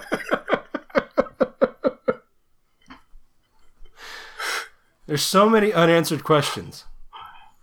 Yeah. Like why on God's green earth does she have eyes in her tits? And why? That's gonna why? that's gonna someone haunt me for weeks, man. why did someone give Danzig money to make this? Now, who the fuck financed this shit? Cleopatra Entertainment. They distributed it. Looks like the production company was Dark Risen Pictures and UFO Pictures. Oh, I don't know who the fuck that is. I don't know. But this is edited by Brian Cox. The Brian Cox? I doubt it. I hope not, or else someone needs to set up a GoFundMe so he doesn't have to do this shit. He's like, yeah, I'll edit that when my shit turns purple and tastes of rainbow sherbet. All right, we're only a third of the way through this, guys. Buckle up. yep. Strap in, Sally, because there's more. so we go back to Morella. Which sounds like a cheese. That's my. That's my. Italian. Well, actually, my. Never mind. It's M O. Sorry, my my my grandmother's maiden name is Morella. M A. Uh, I guess she's M O. But that's a Anyway. last name. It is a last name. Yeah. So is Morella. I've never heard of a single person named Morella as their first name. Well, you have now. Have I?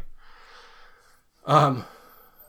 Anyway, she's back on screen and she's talking.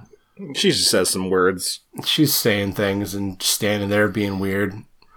And uh, then we go into the second story. She literally could have just been saying random words and I wouldn't have questioned it. She could have just come out and been like, toaster, aluminum foil, Taco Bell. I'd have been like, yeah, that's fine, whatever. Where are we going with this?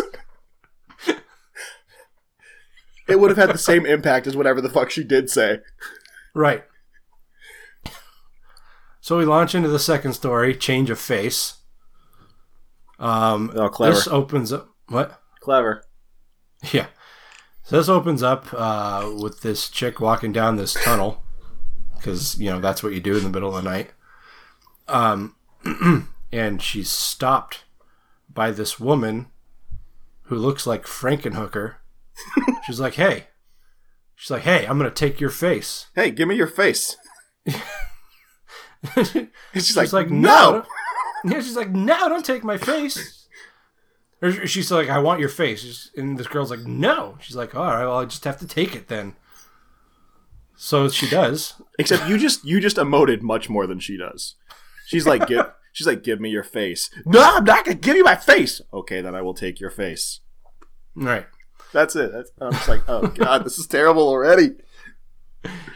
So she she takes the girl's face and um, then we go to a strip club and there's just okay let, let me tell you something. It takes a lot and i mean a lot for me to not be interested in boobs. But i swear to god but i swear to god i had next to no interest in what anything that was going on on screen in a strip club. It's this like in a strip club taylor 10 to 15 minute long scene of girls stripping. Yes, and there's no, uh, there's no story development, None. uh, no context, aside from this is a strip club and this is what happens in strip clubs. Yep. So they're stripping, and then out comes uh, the the mystery girl. What was her name, right? Mystery girl. Yep. Yeah, mystery girl. Um, she comes out in a cape. She kind of looks like um, almost like like Vampirella. She's got like a cape, and like this long black hair. Um, actually, now I'm thinking about, it, she doesn't look like Vampirella at all. She just had a cape and uh, the like skull pasties on her tits and a mask around her face. And she's dancing around, and guys are throwing money at her. And I don't know why because she's not really showing anything. She's not she's not stripping, and she has pasties on her boobs. And she's Well, yeah, she came out almost naked anyways, so she didn't really have room to strip. Right. I, I don't understand this. This is like the shittiest strip club I've ever seen because nobody's actually stripping. They're just dancing around. And like half of them, like they've either got shirts on or they like they've either got tops on or they got or they got pasties over their nipples. It's like I'm gonna go to another strip club. One of them was like Um, opening her butthole though. If that's a, your thing. I mean, somebody, yeah, maybe it's. Oh, there's like, plenty really of people that that's their thing. It's like, let me see that butthole. I got a 20 for you. There's a quote for the show right there. That's gonna go on the Um, Verotika DVD. It'll be on the cover. Show me your butthole. I got a twenty for you. Skeletoni, Grave Plot Podcast. It's not a review, or or or even a, like a commentary on the film. It's just, They're gonna take what they can butthole. get.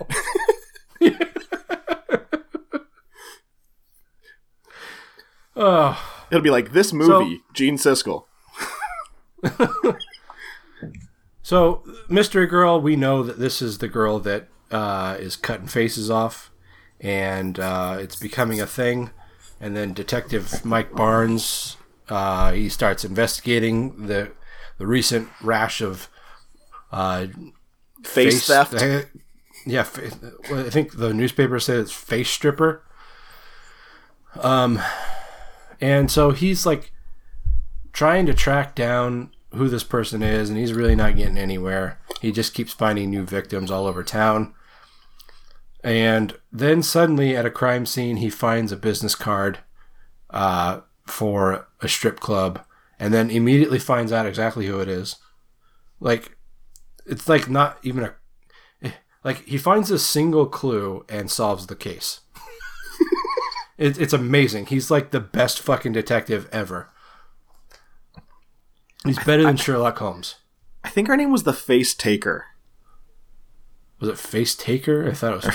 For some reason, I thought I remembered seeing Face Stripper on like on a headline or something. Maybe it was or Face Ripper. It doesn't matter. It doesn't. You know what, Taylor? Taylor, it doesn't matter. I just remember when she introduces herself as it, and I'm like, that's a terrible, generic, boring name. like, did you think that one through, or just? uh I, I'm the face cutter. Oh, okay. Then she goes into this one girl's apartment and she's like, "I need your face." She's like, "You're very beautiful. I want your. I want to borrow your face."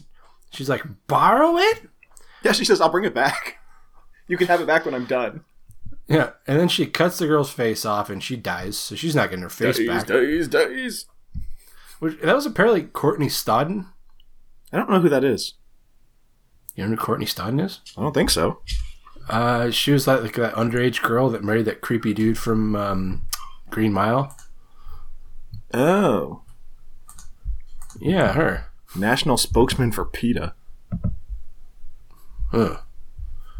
I mean, whatever. PETA sucks, but it seems like they could have done better than that. Right?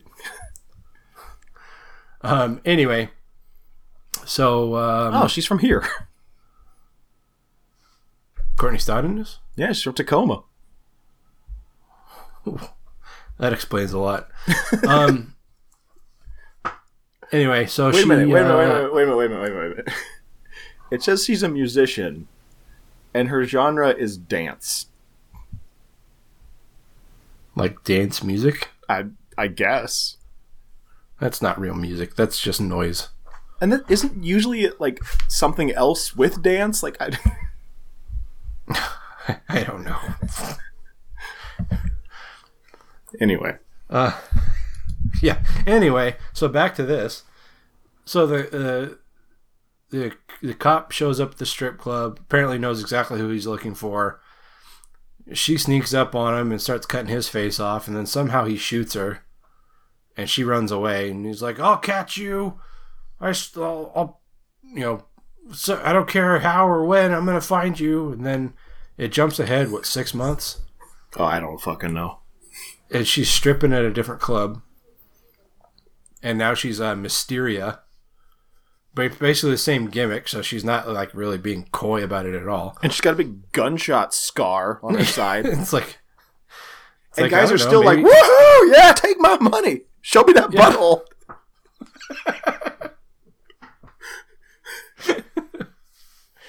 Um, so sh yeah, and like that's that how that's how it ends. The cop never finds her, or maybe he does, but we don't see it. And I don't really care. and pres- presumably she's still se- stealing faces. I don't know. Anyway, so then we go back to Morella, and um, yeah, she's just she's just there. She says some more words. She probably said something, but I don't really remember. I, I can't imagine she was just standing there doing nothing. She must have been doing something. But god damn it if I can remember. It literally has no bearing on anything. like at least the crypt keeper makes some puns or something. She's just saying Yeah. words. Exactly. So we la- launch into the third and final story of this fucking trilogy of hell of from hell. Um and uh the story is Ju Ju Drukija Contessa of Blood. And it's basically just a knockoff of the, the story of Elizabeth Bathory. She's like this um, countess who, or contessa, I guess in this case, who just collects up these really hot blondes who, who live in this Virgins. village. Huh? Virgins. Virgins, yeah. And, like I couldn't figure out why she was saying that. like, was it supposed to be an accent thing? Know. You know what I don't understand about any of this film is like, with with the first story that was supposed to take place in France. These people are speaking with French accents and occasionally use a French word, but they're speaking in English to each other. Yes. And then in this story, this presumably takes place in like some medieval Eastern European country uh, or territory or whatever it was at the time. And everybody's speaking with these generic Eastern European accents, but they're speaking in English to each other. Yes. It's complete fucking nonsense. Anyway, so um, yeah, it's uh, this focuses on Drukija, who is this yeah, like I said, a, a countess of this territory, who presides over this village that is that is populated by only really hot blondes with fake tits, which is amazing. all virgins. Right, they're all virgins. And it's amazing that they managed to get fake tits during the medieval period.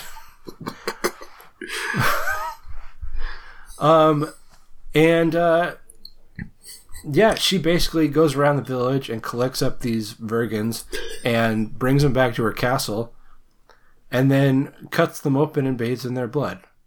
Again, if you if you know the story of Elizabeth Bathory, is basically the same thing, except you can read about Elizabeth Bathory and you don't have to sit there and watch her examine herself in a mirror for five fucking minutes with nothing else happening. Or watch her bathe in blood for 10 minutes with nothing ha- else happening. Yeah.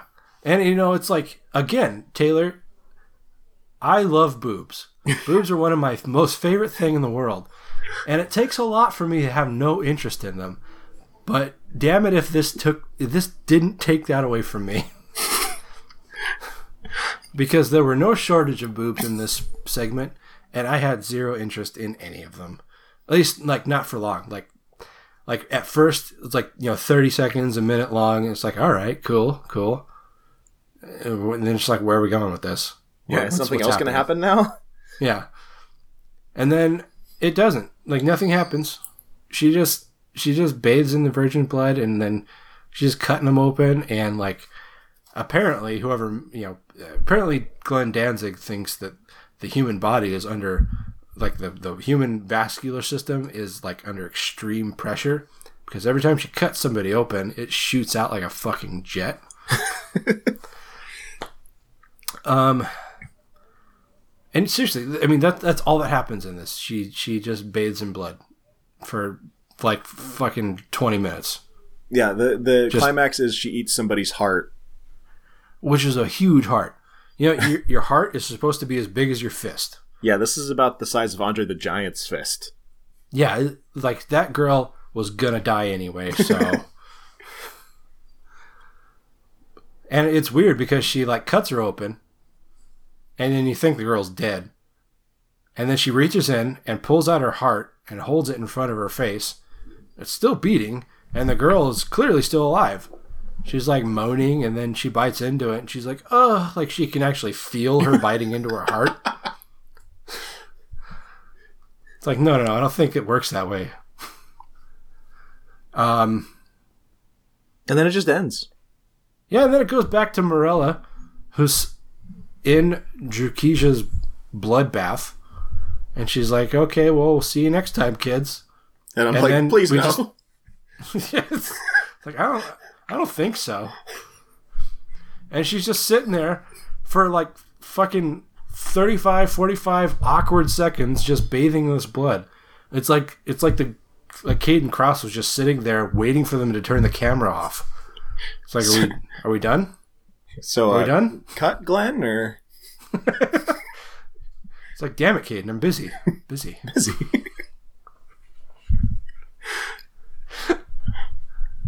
and then uh, and then that's it. That's that's what I spent an hour and a half of my life doing.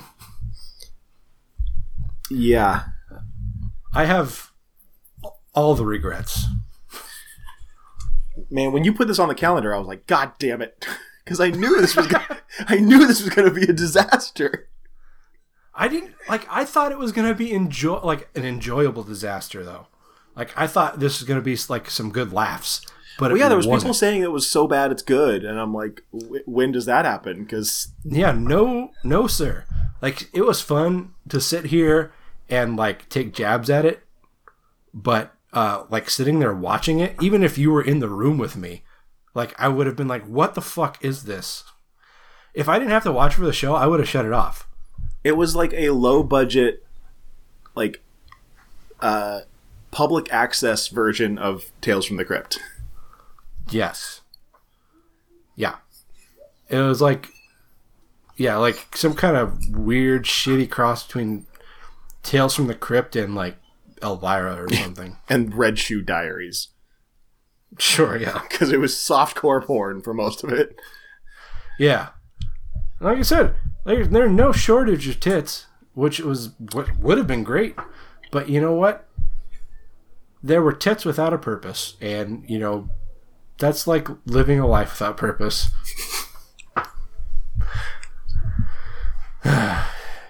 um, I'm like reading here. Some guy from Vulture saying that it follows in the tradition of Ed Wood and Tommy Wiseau or Visu. It's like comparing this to the to the Room, which is a garbage movie, but it's like fun to watch and laugh about. Um, or or even Plan Nine, which again is like it's Plan Nine's actually not as bad as people give it you know give it credit to be. Um, but even still, like compare this to them, that's like an insult to bad movies. Like, this almost seems like it was trying to be bad, but it wasn't, which makes it worse. Yeah, it definitely wasn't because that is not what Glenn Danzig does. Da- Glenn Danzig takes himself more seriously than any other person on the planet takes him seriously. yeah. Anyway, uh, wow, just I can't even, I cannot put into words how bad this movie is. Um, it hurt me deep inside. I, and like, my wife saw most of uh, the last one, the, mo- most of Drukija, and like I was sitting there, and I must have like just been looking. I, I- must have just looked like I was in agony. Just she's like, "Is this and- almost over?" she she said, "Is this almost over? Because you look like you're being tortured."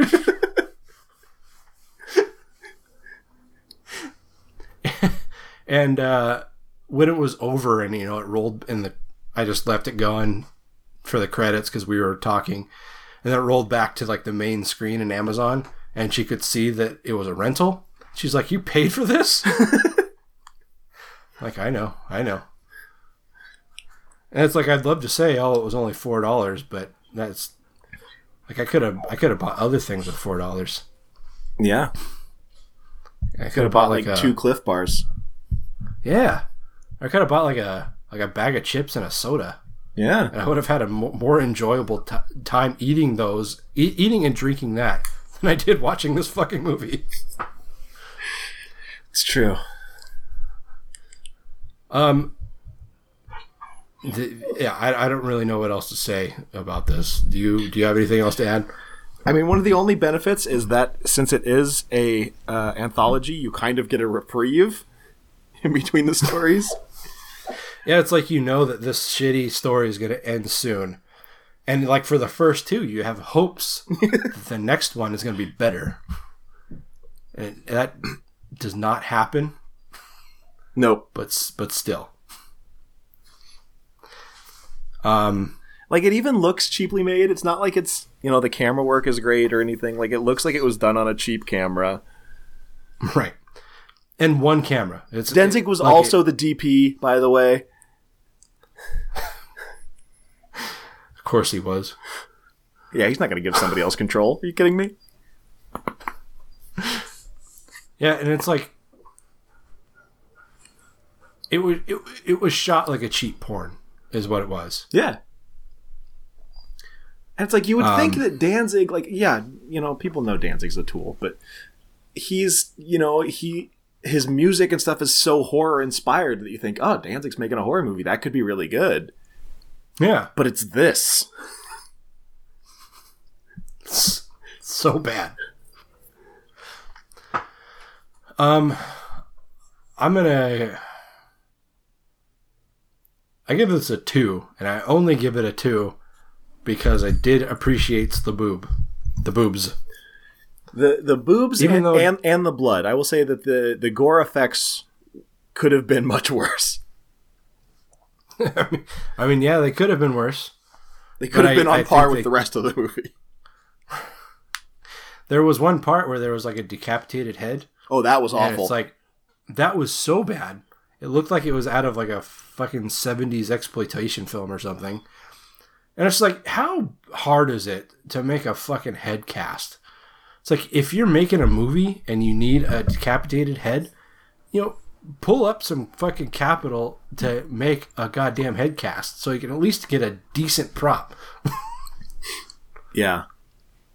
Like the head in Evil Dead 2 was better than this one, and that was made in the 80s for Yes. $14. by college kids. Yeah.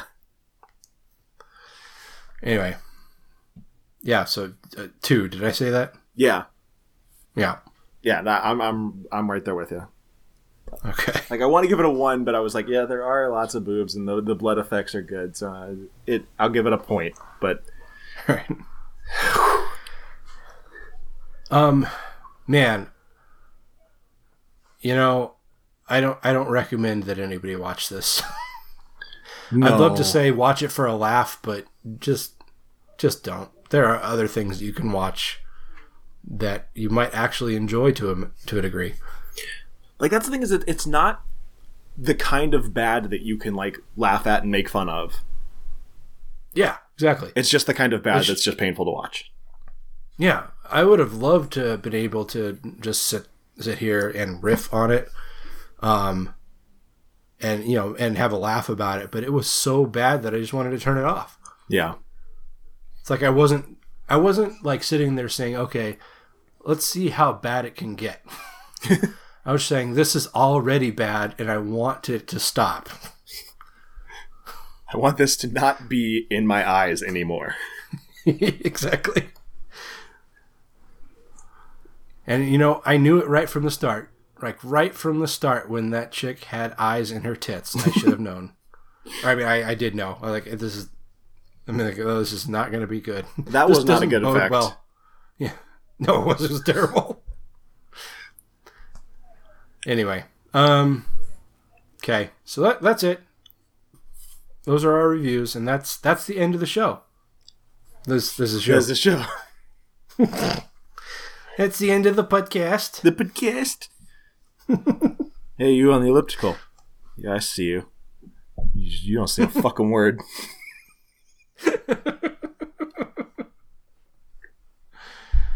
Um, but guess what, kids? We're gonna be back in a couple more weeks, so get hype on that. We'll be right back here Uh, in our own homes. right. But I mean, hopefully, we can get back to normal after that. I don't know. We'll see. Regardless, we will be bringing you quality content like this every other week. Man, I tell you, editing these has been rough. I bet. usually, usually I can just, uh, um, I can just kind of listen to it and you know, pick through anything that might have gone bad or anything that we, you know, if we just droned on or if there are any awkward silences, I can kind of clip those out.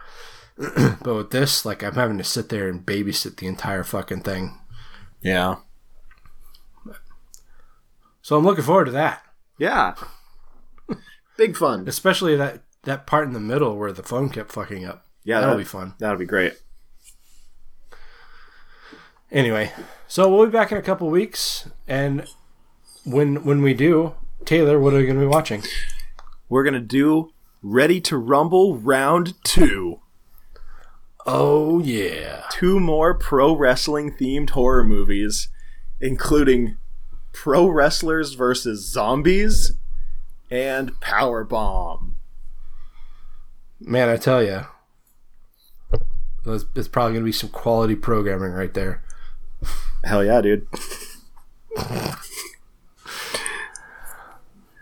All right, uh, but yeah, so look forward to that, guys. Um, and in the meantime, you can find us online. Taylor, where can they go? They can go to graveplotpodcast.com, rate, review, and subscribe wherever you listen to your podcasts. Uh, if you send us, us e- send us an email and let us know that you, let, let us know that you did that, Tony will send you a magnet, coronavirus free. Uh, Yeah, I got wipes and everything, guys. He will he will wipe your magnets. Uh, make sure you follow us With my on- dick. with his butthole. uh, That's extra. They got to pay extra for that. uh, if you if you just want more of Taylor and Tony and who can blame you, follow us on Facebook, Instagram, and YouTube as Grave Plot Podcast, or on Twitter as Grave underscore Plot. And of course, if you would like to contribute to the show monetarily, head over to patreon.com slash Grave Plot Podcast. Yeah. So, all that being said, we'll be back in a couple of weeks, guys. Until then, I am Skeletoni. I'm Taylor of Terror. This has been the Grave Plot Podcast, where we're all a little dead inside.